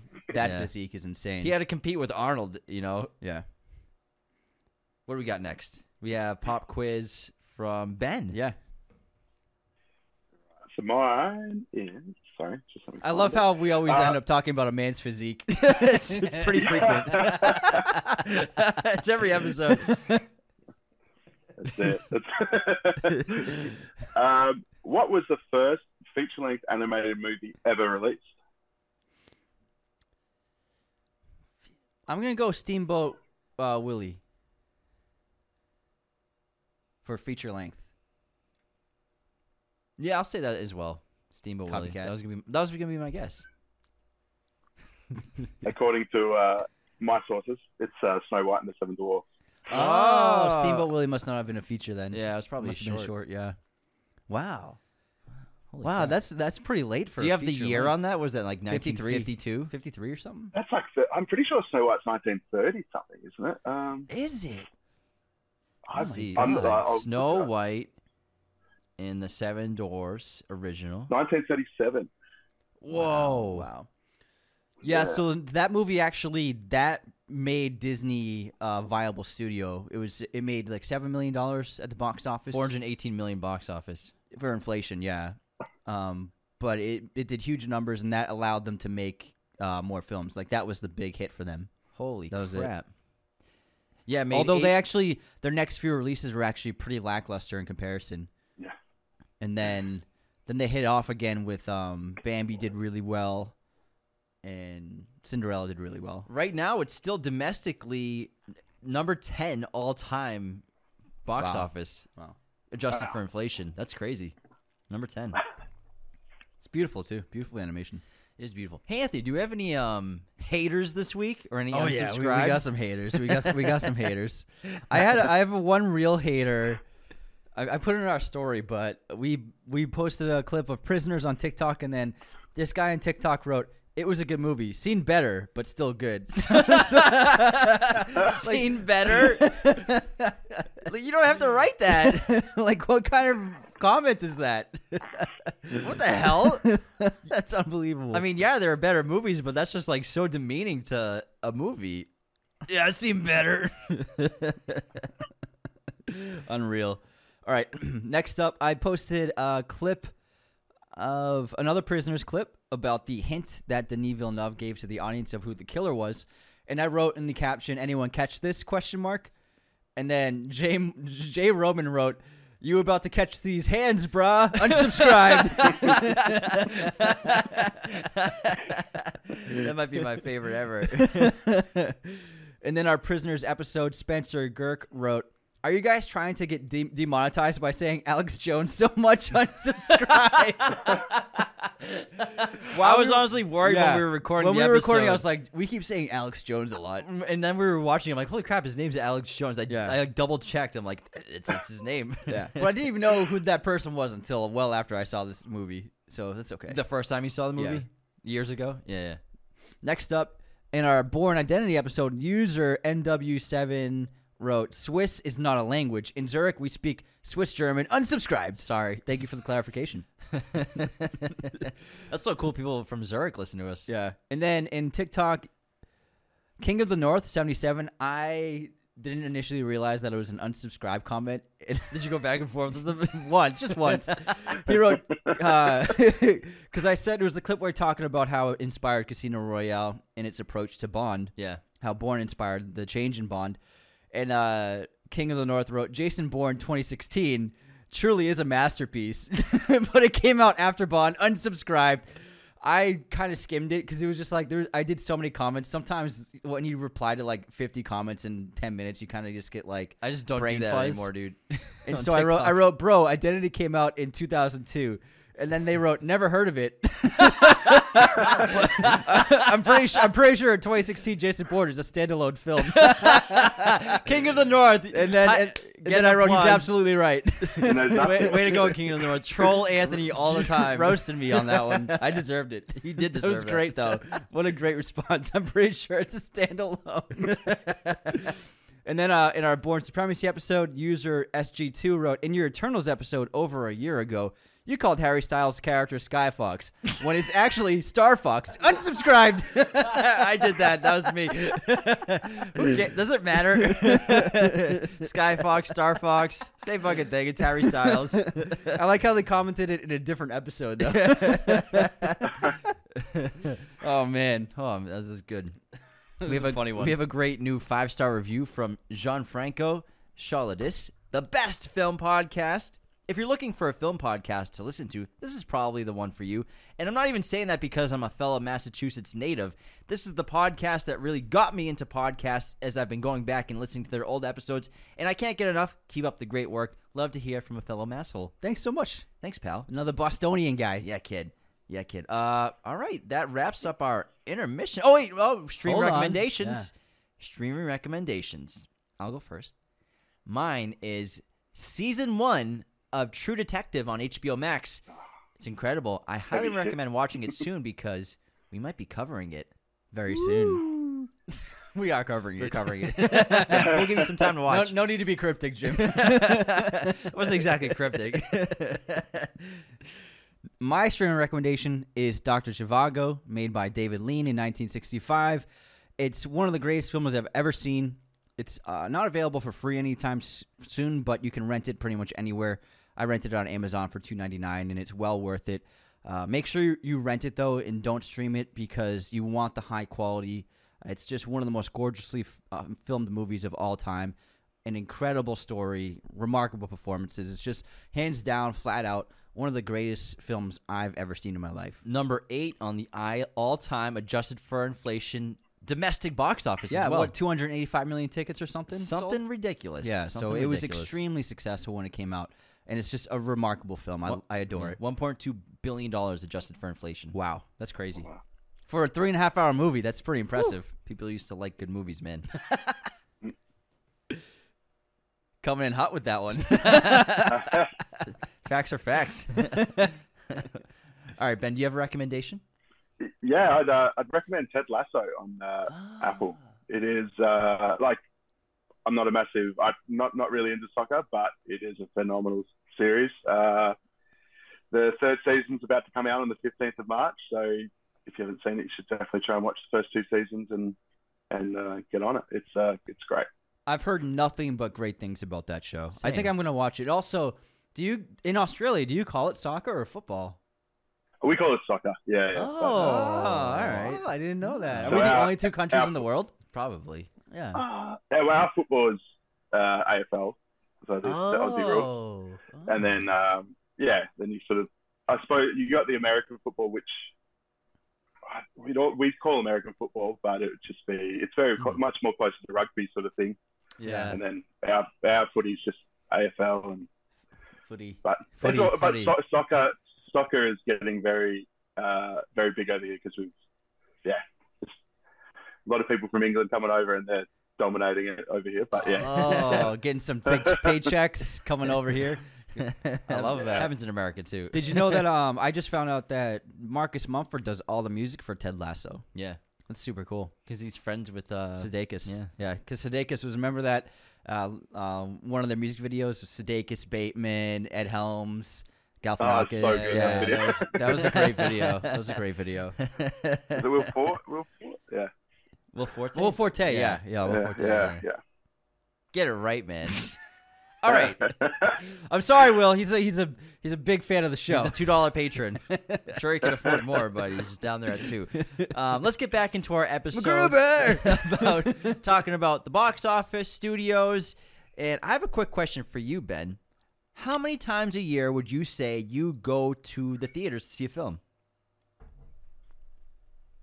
it has changed dramatically since I've had children, but Ah, um, prior to, uh, and also, so this would be prior to COVID. So I used to go at least once a week, pretty much. Uh, It was, I, you know, I love, absolutely love the, love the movies, love the, love going to the movies and sitting in there and, and just, you know, shutting off my mind for those two hours. Like, you know, you know, you can't be distracted when you watch a movie at home.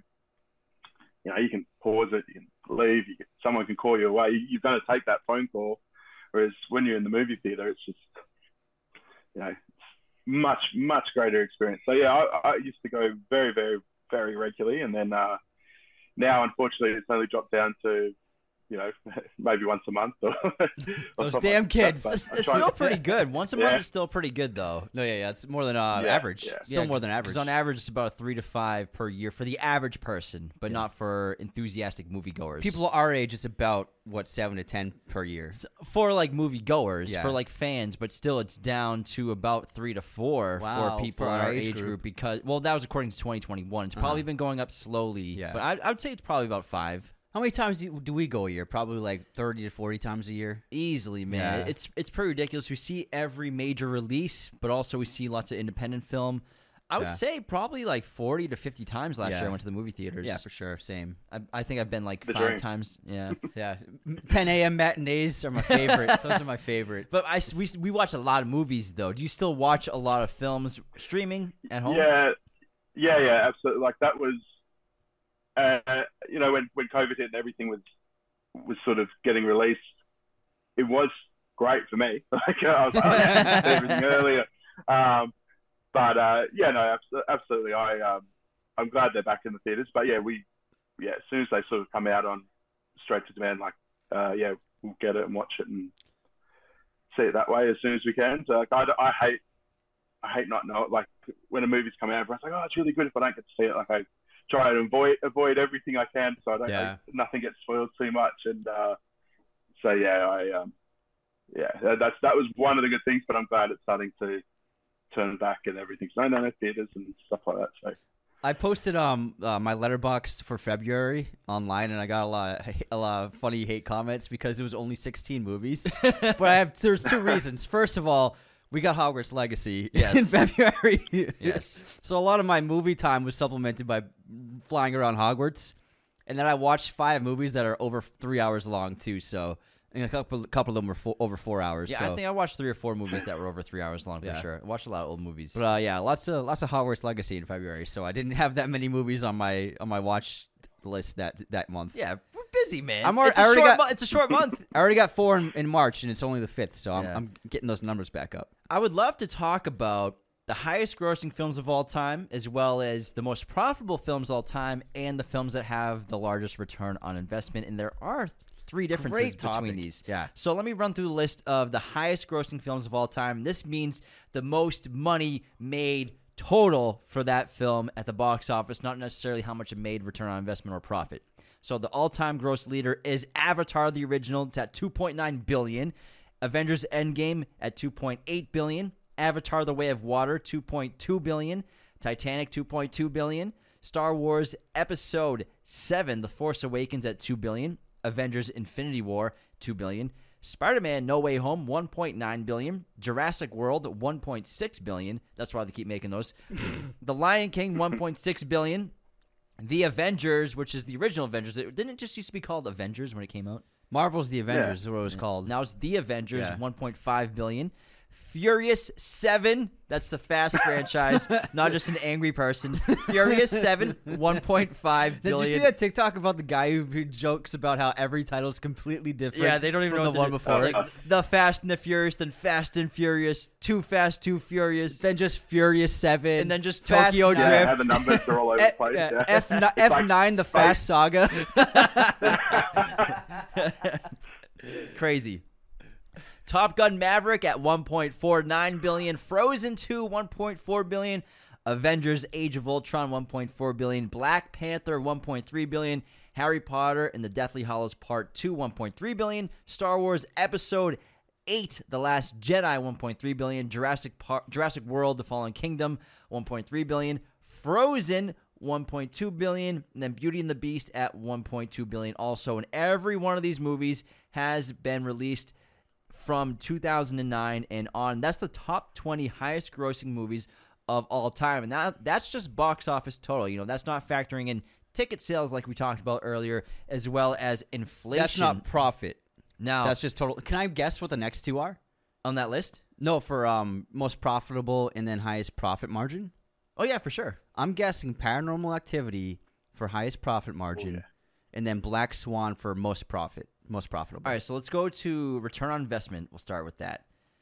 Now, this is obviously how much money you're making in terms of how much you're investing in the film.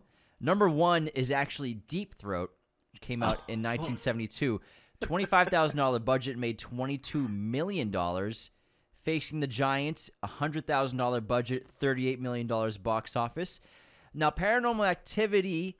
There's a misconception how much that budget was. It's actually higher than people think. A lot of Uh-huh. people think it was like ten thousand dollars, but it was actually reworked a little bit and was all the way up to I think it was like ninety million dollars for a budget, Ninety million? something like that. Yeah. What for a budget? Yeah. Wait, ninety million It was reworked for Paranormal Activity. for paranormal. Let me double check. I'm pulling it up. pulling it up. Wait, that movie was ninety million dollars, bro. No, I mean ninety thousand. I'm sorry. this fucking guy, Ninety He's thousand. like, yeah, ninety million dollars for the cheapest looking movie ever. it's, it's tasteful. you were They so dead serious. out of that when it came out. Yeah, you got a big market. That's how you Kevin. wash money. you make a. you say you're How to do making. it. ninety million dollars. I was like, how high are you? Imagine you give someone ninety million dollars to make a movie and they make that. You're like, where did the fucking money go? Visual effects, man. um, but it was uh, it was about ninety million, ninety ninety thousand. I'm sorry. is wrong with you? I can't talk sometimes. 192 million dollars, but the budget again went to about 200 actually 200,000 dollars total because it original production was 15,000, but then it got reworked with an extra 200,000 dollars for budget. Post production, yeah.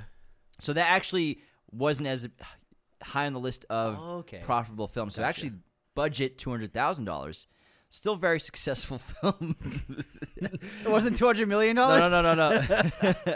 now let's get back into our return on investment list. Let me get back in because I had to just Google my mistake. I can't believe you actually Googled to make sure Paranormal Activity wasn't ninety million dollar no, no, the, the, to get the box office. okay. The Texas Chainsaw Massacre, the original, for a budget of one hundred forty thousand dollars, made fourteen million. The Gallows in 2015, hundred thousand dollar budget, made seven million dollars. Eraserhead, directed by David Lynch, first movie, hundred thousand dollar budget, four point six million. An Inconvenient Truth in 2006, one million dollar budget, forty six million dollars, and the list just keeps going on and on.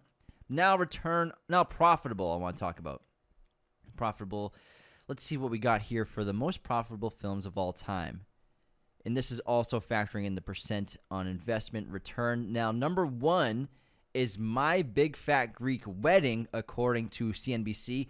Return on investment on this was 6,150% on a budget of $6 million. It grossed $370 million worldwide. That movie was crazy successful.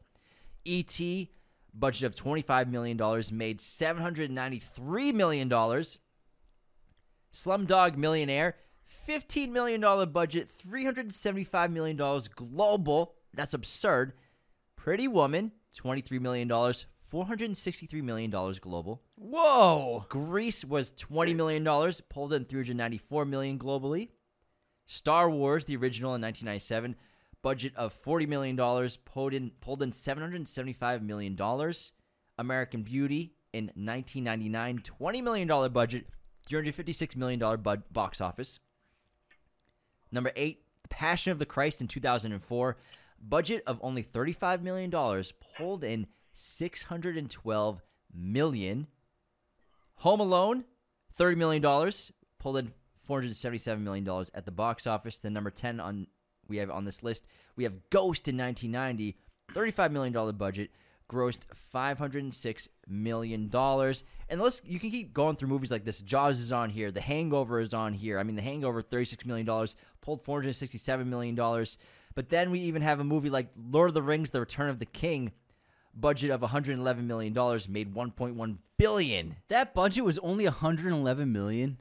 So there's $300 million basically total for all three. That's crazy. Just that That's one movie. absurd. Only 111 million. That's cra- like the average like Even big three, studio. uh, 300,000 for the whole trilogy. You look Yeah. at how amazing that turned out. And, and that Man. was, uh, then you look at The Hobbit, like, I know, you know, The Hobbit's still great movies, but imagine their budget compared to The Lord of the Rings. And, uh, It's nuts. yeah. I, I believe each of those budgets was closer to 200 million for each movie. For what, The Hobbit? Yeah. Probably. Mm. So it's it's crazy to see how much money movies can actually make. When you make just a great film, you don't have to put two hundred million dollars into a budget. You can still make a great profit. And I mean, ten million dollars profit is still a successful film. $100 million is obviously even more successful, but that's why I wish studios would go back to that 30 to 50 million dollar budget for these productions and these movies because you can still make a really great movie that could just take storm and just make a ton of money. I mean, my big fat Greek wedding pulling in over 400 million dollars on a 60 million dollar budget, that's insane. Yeah, and I mean the kinds of movies that make a boatload of money at the box office have changed from decade to decade, and we often say.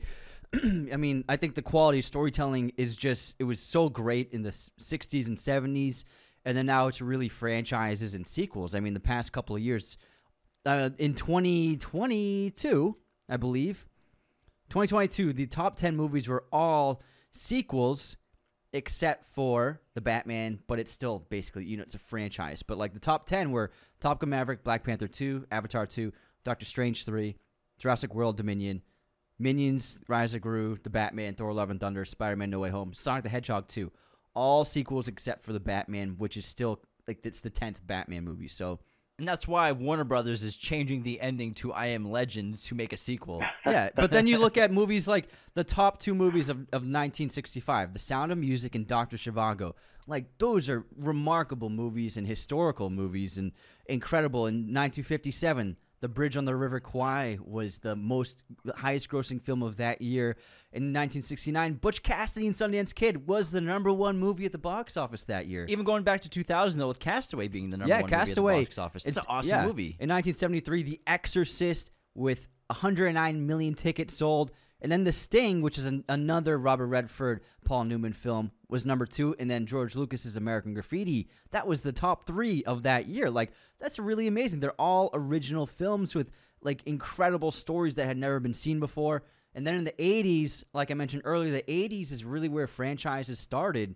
You get Back to the Future. It, so in 1985, it went Back to the Future, Rambo 2, Beverly Hills Cop, Rocky 4. And then we get uh, the Goonies, Police Academy 2. Those are in the top 10 in that year. That's the 80s is where franchises started really taking off. And then in 1996 was like the year and decade of action movies where that year Independence Day, Twister, Mission Impossible, The Rock, and Ransom were the top five movies of that year. So franchises and high uh, concept, big budget action movies really dominated. And now we're in the 2000s and 2010s, 2020s franchises, IPs, uh, comic books, uh, remakes, sequels are really, really dominating box office charts. That's a really good point. I never thought about it like that. There's like, no Sound of Music too. Yeah, exactly. but it's. I mean, I'm kind of worried. Like the fact that top the top movies of 2022 were all sequels. I'm not worried about Top Gun. Like that was awesome. Oh yeah, but still, it's a sequel. Yeah, you know I mean? it's the obsession. I saw this great quote from Ryan Reynolds actually this morning talking about Free Guy and how that was a, a, successful film, but how the studio already wants to make a sequel. And he said, like, why do we have to make a sequel to everything? Like, can't we just make a movie? Yeah. Like, do we have to make a sequel to Free Guy? Does anyone even want a sequel to that? Well, no. There's this thing where it's like people. We have this addiction to new, new something new, new product, new iPhone, new app, new thing. And it's like once a movie comes out, people are like, "When's the next one come out?" Like, remember when Spider-Man: No Way Home came out? Literally, the next day, everyone's like, "Is Tom Holland gonna be in the next Spider-Man?" Like, well, who- Amazing Spider-Man three was Yeah. trending for months. Yeah, I mean, Yeah. there's. It's not just When's Andrew studios. it's- Garfield coming? yeah, back? exactly. Like there's this fer- this fervor in the public of we always need another, we always need something new. Like we can never embrace. Like I just like all the headlines about Creed three are about is Creed four happening? Michael J- B. Jordan confirms Creed four. Like why are we talking about Creed four? Creed three just came out. Like why do we always? There's this obsession with the next one, obsession with something new, even when something is new. We're already moving on to the next one, and so it's not just studios. It's like a lot of people just like they're obsessed with like I want the next one. This isn't enough. Where's the next one happening? Is Tom Holland going to be in the next P- Peter Parker again? Like, th- let's enjoy the movie. It just came out. You know what I mean? Here we go again. Here we go again. again. again. Somebody left the fridge open. it's true. Although I will, I cannot wait to see Mission Impossible Seven this year and John Wick Four. the thing is as well, everyone everyone's after those those good old Easter eggs, and and now it's so they they you get all these sequels. Everyone's looking for these amazing things, and when- and and when this when people are doing the sequels, but they sort of want to do their own original ideas with them, people get so disappointed. They're like, oh no, it's nothing to do with with how I thought that was going to go. Or It's not know, part of the canon. Set up this, so, yeah, yeah, and so it's, you can't sort of win with it as well. Like It's lose lose. It's hard to please. it's def- yeah, it's, we've become like an Easter egg type of type of world now. Everyone wants, oh, did you see that little tiny thing in that and all that? The- Oh, that means this and that means this. And sometimes a movie can just mean, you know, yeah, there's there's an obsession obsession with like analyzing movies before they come out too. Like people, there's so many YouTube channels that overanalyze trailers and like I just saw images people someone posted on Instagram of Joker 2 filming and it gave away a clear spoiler and I'm yeah, like I don't want to look at. I wish I didn't see that Yeah. because now I like that I didn't I want to walk into Joker 2 not knowing anything about it but then the people are just like constantly just try just for attention, for views, for clicks, for likes. We're going to overanalyze this trailer. We're, I'm going to break it down frame by frame. We, we've done that a bit though. Everything we know about Oppenheimer. we didn't break down the we didn't say well no, we're getting we were theorizing, but people were like No, I know, I know. analyzing frames of a trailer to try and pull out spoilers. You know what I mean? Yeah, yeah, yeah. We didn't do that with Oppenheimer. Yeah, yeah. We were just talking about the general story, idea, our theories and thoughts of the of, of the film's trailer. We weren't like, here's a screen grab. Okay, there's definitely shows evidence that this character is going to show up, and then this is probably going to happen. Like hey, this this this actor. What like, brand hat is he wearing? Yeah. Like- so much Also, overanalyzing. trailer didn't doesn't really give away too much. Whereas Exactly. a lot of the ones where I think you guys might have spoken about uh, with the trailers, trailers these days they give away the whole movie. You're like, what do I need to go see the movie for? I've just seen it in that Ant Man three. two I'm, minute sorry. I'm sorry. We saw the whole Yeah, Ant Man movie in its trailer. Yeah, that's true. I don't know if you've gotten to the theater to see it, but the trailer is the movie. Ah, yeah, I did. I managed to get to go see that. oh man. Um yeah, but I'm really glad that the box office is coming back, that people are going back to theaters, and I'm excited for this year to see what the box office is going to be like. We have some really big movies coming out. We have obviously Oppenheimer. Nolan's movies, they are usually very successful. Tenet was his first bomb. Well, I mean, It wasn't a bomb. It, wasn't it a made bomb. 350 million. but it, w- it didn't make its money back. Yeah. You know, it was it lost money. But That's to the- make that to make that much money during lockdown, That's it's insane. impre- I think it's so Yeah, impressive. But that was like Yeah. a two hundred and fifty Yeah. million dollar budget Yeah. movie. That was one of the biggest movies ever expensive. made at the time. Yeah. So like to see his movie still make that much during lockdown. We had we drove to San Diego to see that. I can't wait to see what the numbers look like for Oppenheimer, and I really hope people go see it because I think it's going to be a really important and interesting film for audiences to see in box office going forward. Well, what makes Nolan special is because of his brand and because his fans like us are so devout and will just turn out to whatever he makes. It kind of his films. Oppenheimer is an example of it. It's kind of like those films that come out came out in the '70s where it was just a really unique idea, uh, historical fiction, and it's going to dominate the box office just like those movies used to dominate the box office. I, and that's what I think Nolan's so special. Tarantino is still like that. He's so special where he can make a movie like Once Upon a Time in Hollywood and it can make over two hundred million dollars. So there's we still have filmmakers like that where they're still tell, telling unique original stories, avoiding. I mean, obviously Nolan's made his fair share of fucking gigantic action movies, but at least he's trying to make other movies too. You know what I mean? Yeah. I'm very excited about that. John Wick 4, I think, is going to demolish. Mission Impossible 7 is going to demolish. These movies are going to eat. You know, they're going gonna be a big year. I think it's gonna be a huge year, maybe thirty billion at the global box office, which is you know starting to get those numbers back up, which would be awesome. We have some uh, Instagram poll questions if you want to get into them. Let's do it, Yeah. guys. So, Millie Jacksteed wrote, "Why do we care so much about domestic when films are shown worldwide?" That's actually a very good question. I would say because it's a it showcases the the cl- cultures and what our culture is interested in, but also studios profit less on international releases. They get less of a profit margin for films distributed outside of uh, America. I mean, most of the movies we see, they're most movies that come out every year are made in the United States or domestically. Yeah. So that's why you know Hollywood's in America. It's not like uh oh let's only talk about America statistics. It's just because that's usually the most important because this is where the studios are. You know, they're making their movies here. This is where they're located. So they're domestic films for this country in North America. So that's why we talk about domestic. Next, LB Galaz wrote, What are the logistics to get to know the movie theater's box office that fast around the globe? We use we like to use a metric site called Box Office Mojo. They're pretty uh, airtight with their analytics. Forbes is really good as well with their numbers. Uh, initially, people analysts will project a weekend by Friday. depending on how much it makes Thursday and Friday, they can basically project with a lot of accuracy what the overall weekend for an opening weekend of a film will be. That's why we actually record our movie news on Saturday, even though we do the box office numbers, because by Saturday, they analysts know pretty sure what the numbers are going to be for a film. They can just basically say oh, it's going to make it made this much Friday and Saturday. It's going to make this much Sunday. So here's the total box office for that weekend. So most of it's, it's mostly projections, and then you get the real final numbers on Monday. The real ones. The real numbers.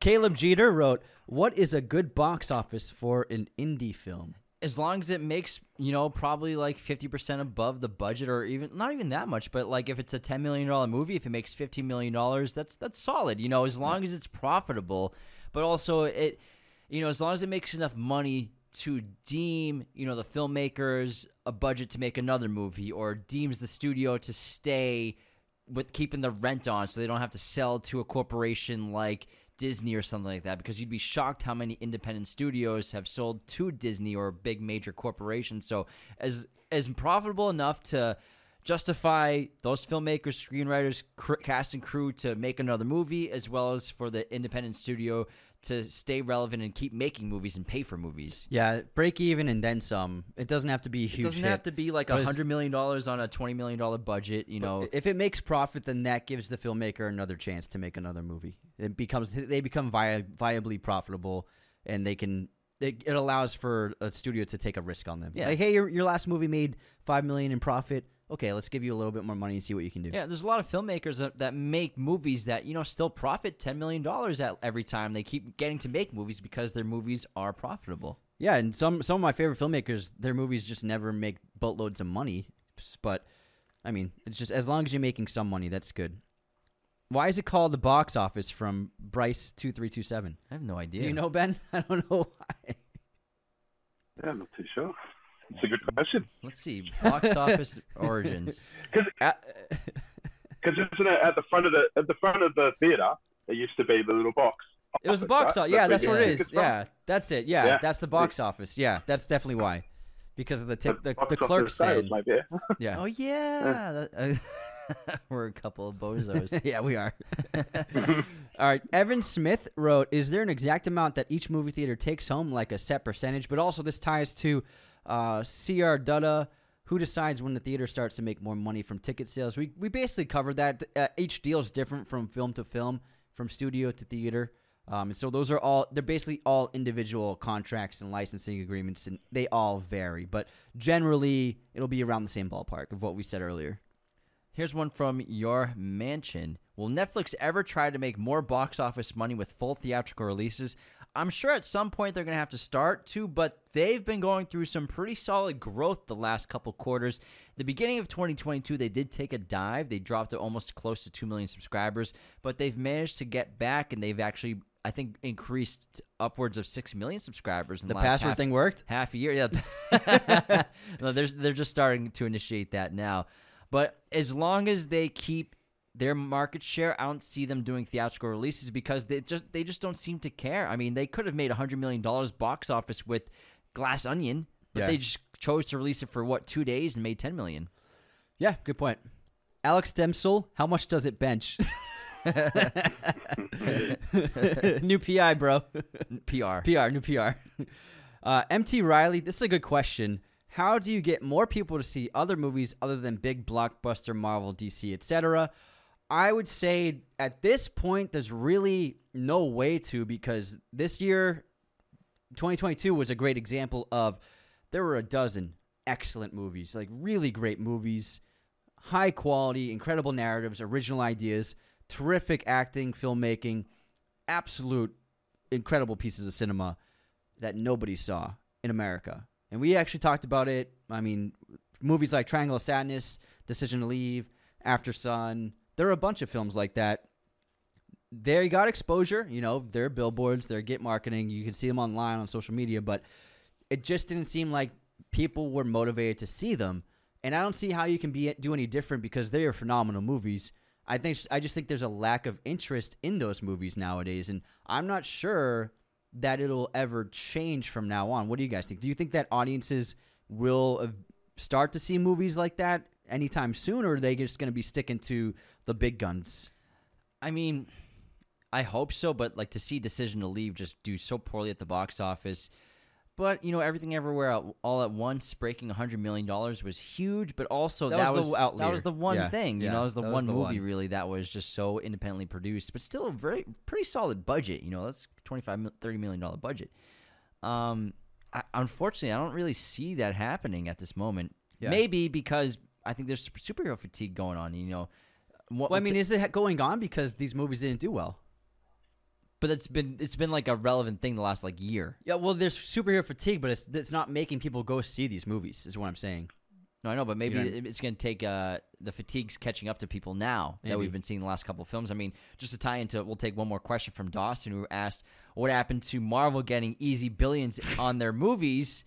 Kind of ties into that as well, where maybe people are less interested in superhero movies. Maybe we'll we'll start to see an increase in independent film. I mean, look at independent horror film in 2022 decimated. We had a lot of hits in independent horror, so I think that's a very healthy genre right now. Well, Smile wasn't an independent film; it was Universal. Well, still like low budget films, I guess you could say. I'm yeah, but I'm talking about independently made films, not made in a studio system. Yeah, I don't think we'll ever. We'll just get a, maybe a couple random hits every and year. And also high concept horror film. It's it's like kind of guaranteed success nowadays. yeah, close to that. What do you think, Ben? Do you think people are gonna start seeing more artistic independent films anytime soon? I think they need to, uh, because the way the way it's all going is everything is just going to be these big budget things at the theaters. Like, uh, uh, it's you know, part, I'm same same same problem with me. I don't get to the theater that much, but if I go, it tends to be those bigger, you know, bigger movies, and I don't go. I if, if some of the lower budget movies come out, I go, oh, I can wait and I can watch that in, in my theater room or something like that. And it, Yeah. unfortunately, that's the way things are going, and, and I'm guilty of it. But people need to need to go out and do it because otherwise they're going to go and it's just going to they're going to become you know they already they already don't have this massive budget that everyone expects so if no one's going to see them the budget's just going possibly going to get smaller and smaller and then Yeah. You know Yeah, um, Ben's, yeah. Ben's like part of this. Oh, keep going. no, no, no. You're you're part of this population that you know you don't have a lot of time, and you go to the movies maybe ten times a year, and obviously you're gonna see the culturally culturally very relevant things, the big budget stuff. You're obviously a fan like superhero movies, big budget action films, like we all are. So those are obviously the movies you're gonna more geared to see versus the other 15 movies that are super low budget, independently produced that you'll just catch streaming wise. I think a lot of people are in that position. That kind of reveals a lot to people who don't, who either aren't very enthusiastic about going to the movies. When they go to see a movie, they're going to see the big block, block, big blockbuster film. They're going to go see Yeah. Tom Cruise. Yeah. They're going to go see a superhero. They're going to see something really cool like that. And I mean, that ties into Dawson again. Your question: What happened to Marvel getting easy billions on their movies? I think Marvel, you know, they hit that crazy peak of Infinity War and Endgame, building up these characters for 15, tw- 15 years, and then finding the, the culmination of that world and those characters and the saga was incredible and so anticipated. And they, this is before they were purchased by Disney, that these movies were written, they were going to be produced. So, like, it wasn't like then obviously Disney's taken over, and we've obviously obviously seen a shift in quality, but also the stakes aren't there right now. Maybe the stakes will get back there once they start building the Kang dynasty, if that's what's going to be going forward. Like with Thanos, Kang is the big bad, but starting to build up the characters for the next saga and then bringing the X Men into it as well. I guarantee they'll get back to like massive numbers once X Men and Avengers and Marvel characters are all in films together. But it's going to take a while, I think. But that's also why. But also, I think superhero fatigue is real. Yeah, and this actually also ties to Tyler Matthew Moda's question. He asked, "Are we currently seeing the death of mid-budget movies?" And uh, we actually did in the 2010s. They kind of just kind of like started being non-existent. And also, I, I there's a a problem I'm seeing where, I mean, not a problem, but like people, from what I've seen. So an example of Banshees of Inisherin. Loved the film, saw it twice. It's on HBO Max. If you haven't seen it, it's really remarkable. And I saw a clip of it of Barry Keoghan and his line. I'm talking to Kerry Condon's character. He's like, um, "Would you ever think about falling in love uh, with a with a girl like you? Ever think about falling in love with a boy like me?" It's like great little line, really touching scene, a lot of depth to it. one of the best scenes of the film. Uh, and she, and it, I saw it. It was a reel on Instagram, and it had like 10 million views, hundreds of thousands of comments, uh, like a million likes. And it's like that's probably the how most people are going to watch that movie from just a couple of clips on on Instagram or on TikTok, and they're not going to actually watch it on HBO Max because if that movie got that many views, it would have been a hit. And it, I mean, ticket sales didn't even sell a million, probably. it, it made like t- two, three million box office. So I find that it's like kind of sad. Like so many people, their only exposure to that film is going to be like an Instagram reel of one of the clips, one of the scene from the film, or like another one that went viral was uh, Colm ta- Pa- Patrick talking to Colm in the bar, like cu- cussing him out basically about not being nice. I that was a it was a huge viral clip on TikTok, millions and millions of views. But it's like how many of those people are actually going to go watch the movie? They're probably just going to watch the clip on TikTok and then move on and watch the next thing. So it, it's kind of sad that like a film like that, which is really special, I think, it's not going to get any kind of meaningful viewership for the film, and it's just basically it's like little bits of it are going to get a lot higher viewership. You know what I mean? but over time, I'm sure people will see it. I hope so. I think people will see so. it over time. Um, you guys got anything else? Ben, you got anything else you want to bring up, talk about? Uh, I mean, it's it, it's a bit different. Like we have uh, over here, like everything is an Americanized over here to a, to a degree. But um, even with, with these releases, like we sometimes have a massive delay i- i- in the lower budget movies. Like it might come out. Like I think the whale came out for you guys. What, end of last year was it? Or- December. Yeah, we saw it a while ago. yeah, and uh, I think it's only just starting to get released here now, sort of thing. You know, like Wow. so. But so then you guys are going by the you guys get the numbers. Okay, so here's your here's your what's coming back, and it hasn't even hit some of the countries yet to to get that full. Yeah, so uh, it, it's it's interesting. Like, so yeah, you've almost got to wait a year for it to be out everywhere to to finally see how much it's earned. Yeah, to- every to get a- market. Yeah. Um, but yeah, other than that, yeah, I think it's because sure. they, they send the movies to Australia on Robo. yeah, yeah, that's it. That's it. I knew you were gonna say something stupid. you guys are late with products too, right? Or at least back in the day, like you'd have to wait to get like the next like fashionable thing or trendy thing. yeah, I think so. Like, I think, like, back in the day- it just it just didn't, it wasn't fashionable until it got, got to us. So Yeah, yeah. Like, okay, this is the new the thing. rowboats, so guys. yeah, we, we're really we were Rowboats. just uh, just that little bit behind. In Nothing the like taking a rowboat across the, the Atlantic. yes, sir. yes, sir. I mean, if you're leaving the West Coast, go Pacific. I you know I just Well, uh, I- I I just learned something funny about Australia that you guys had a war against emus and lost. Yeah, lost, lost, lost the war. Uh, emus were decimating farms and agriculture, and so the military set up like this war against emus, and they tried to kill them. But the emus emus were too smart and evasive, and they just gave up after two days. Sounds like Return of the Jedi with their Ewoks. exactly. yeah, the Great Emu War. Yeah. I think five believe we emus lost were that one. killed. Yeah, I'm going. But I'm they're Team scary Emu. if you ever look them in the eyes. They're, they're quite terrifying. scary They're really big too. They're massive. yeah, yeah, just stand face to face with him. He's okay. Yeah, no, no. that- Take the I. I think that'd be a funny movie. Wouldn't that be a funny movie? What the War of the Emus yeah, versus war- humans? Yeah. and make the emus And then we the get viral characters. clips of uh, someone fighting a kangaroo. But yeah, Man, well, Ben, we appreciate you so much for being a patron and coming on the show. It means the world to us. We love to hear that we have supporters and fans from different countries around the world, halfway across the planet, all the way in Australia. We got a huge fan base down there, so we appreciate you so much. Thanks again, being a patron, coming on the show. Hope you had a good time. Um, thank watch you for par- having watch parties are Okay. always fun. Yeah, Yeah. we, we like to have you at watch parties if it's a time that you can make. you have the attention of Yeah, yeah. all the fo- try to get followers and when I can. listeners. What, do you want to say anything to everybody before we before we shut down the episode? Maybe talk Uh, about how much better you like me than James. Which one's which one's paying me more? So uh, yeah. we know that we know that's not true, Anthony. Anthony slips a little cash under the table. Yeah, yeah, Anthony. oh yeah. So, we'll talk about it later. no, thank, I'll thank you so you. much for, for having me. It's, it's been great to be on. Love love the show, and uh, yeah, it's just great to listen to. And uh, I, got, I do a lot of driving at work, so it's uh, always. I look forward to hearing your, your voices in the morning. You know, so Appreciate that. That's so Appreciate that great. so much. Oh man, it's amazing. it's touching. Glad that we can entertain you on your drives. Ben, thanks so much.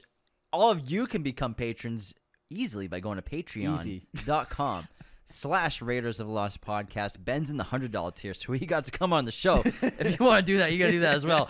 But um we have two dollar, five dollar, ten dollar, twenty five dollar, and one hundred dollar tier. So whatever's in your budget, we will graciously accept and graciously graciously Graciously. graciously I invented a word for Patreon only.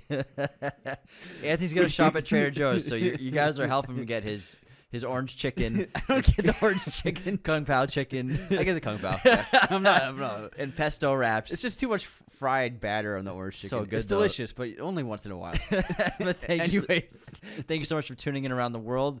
All you Australians out there, hopefully Ben represented those emos real well for you.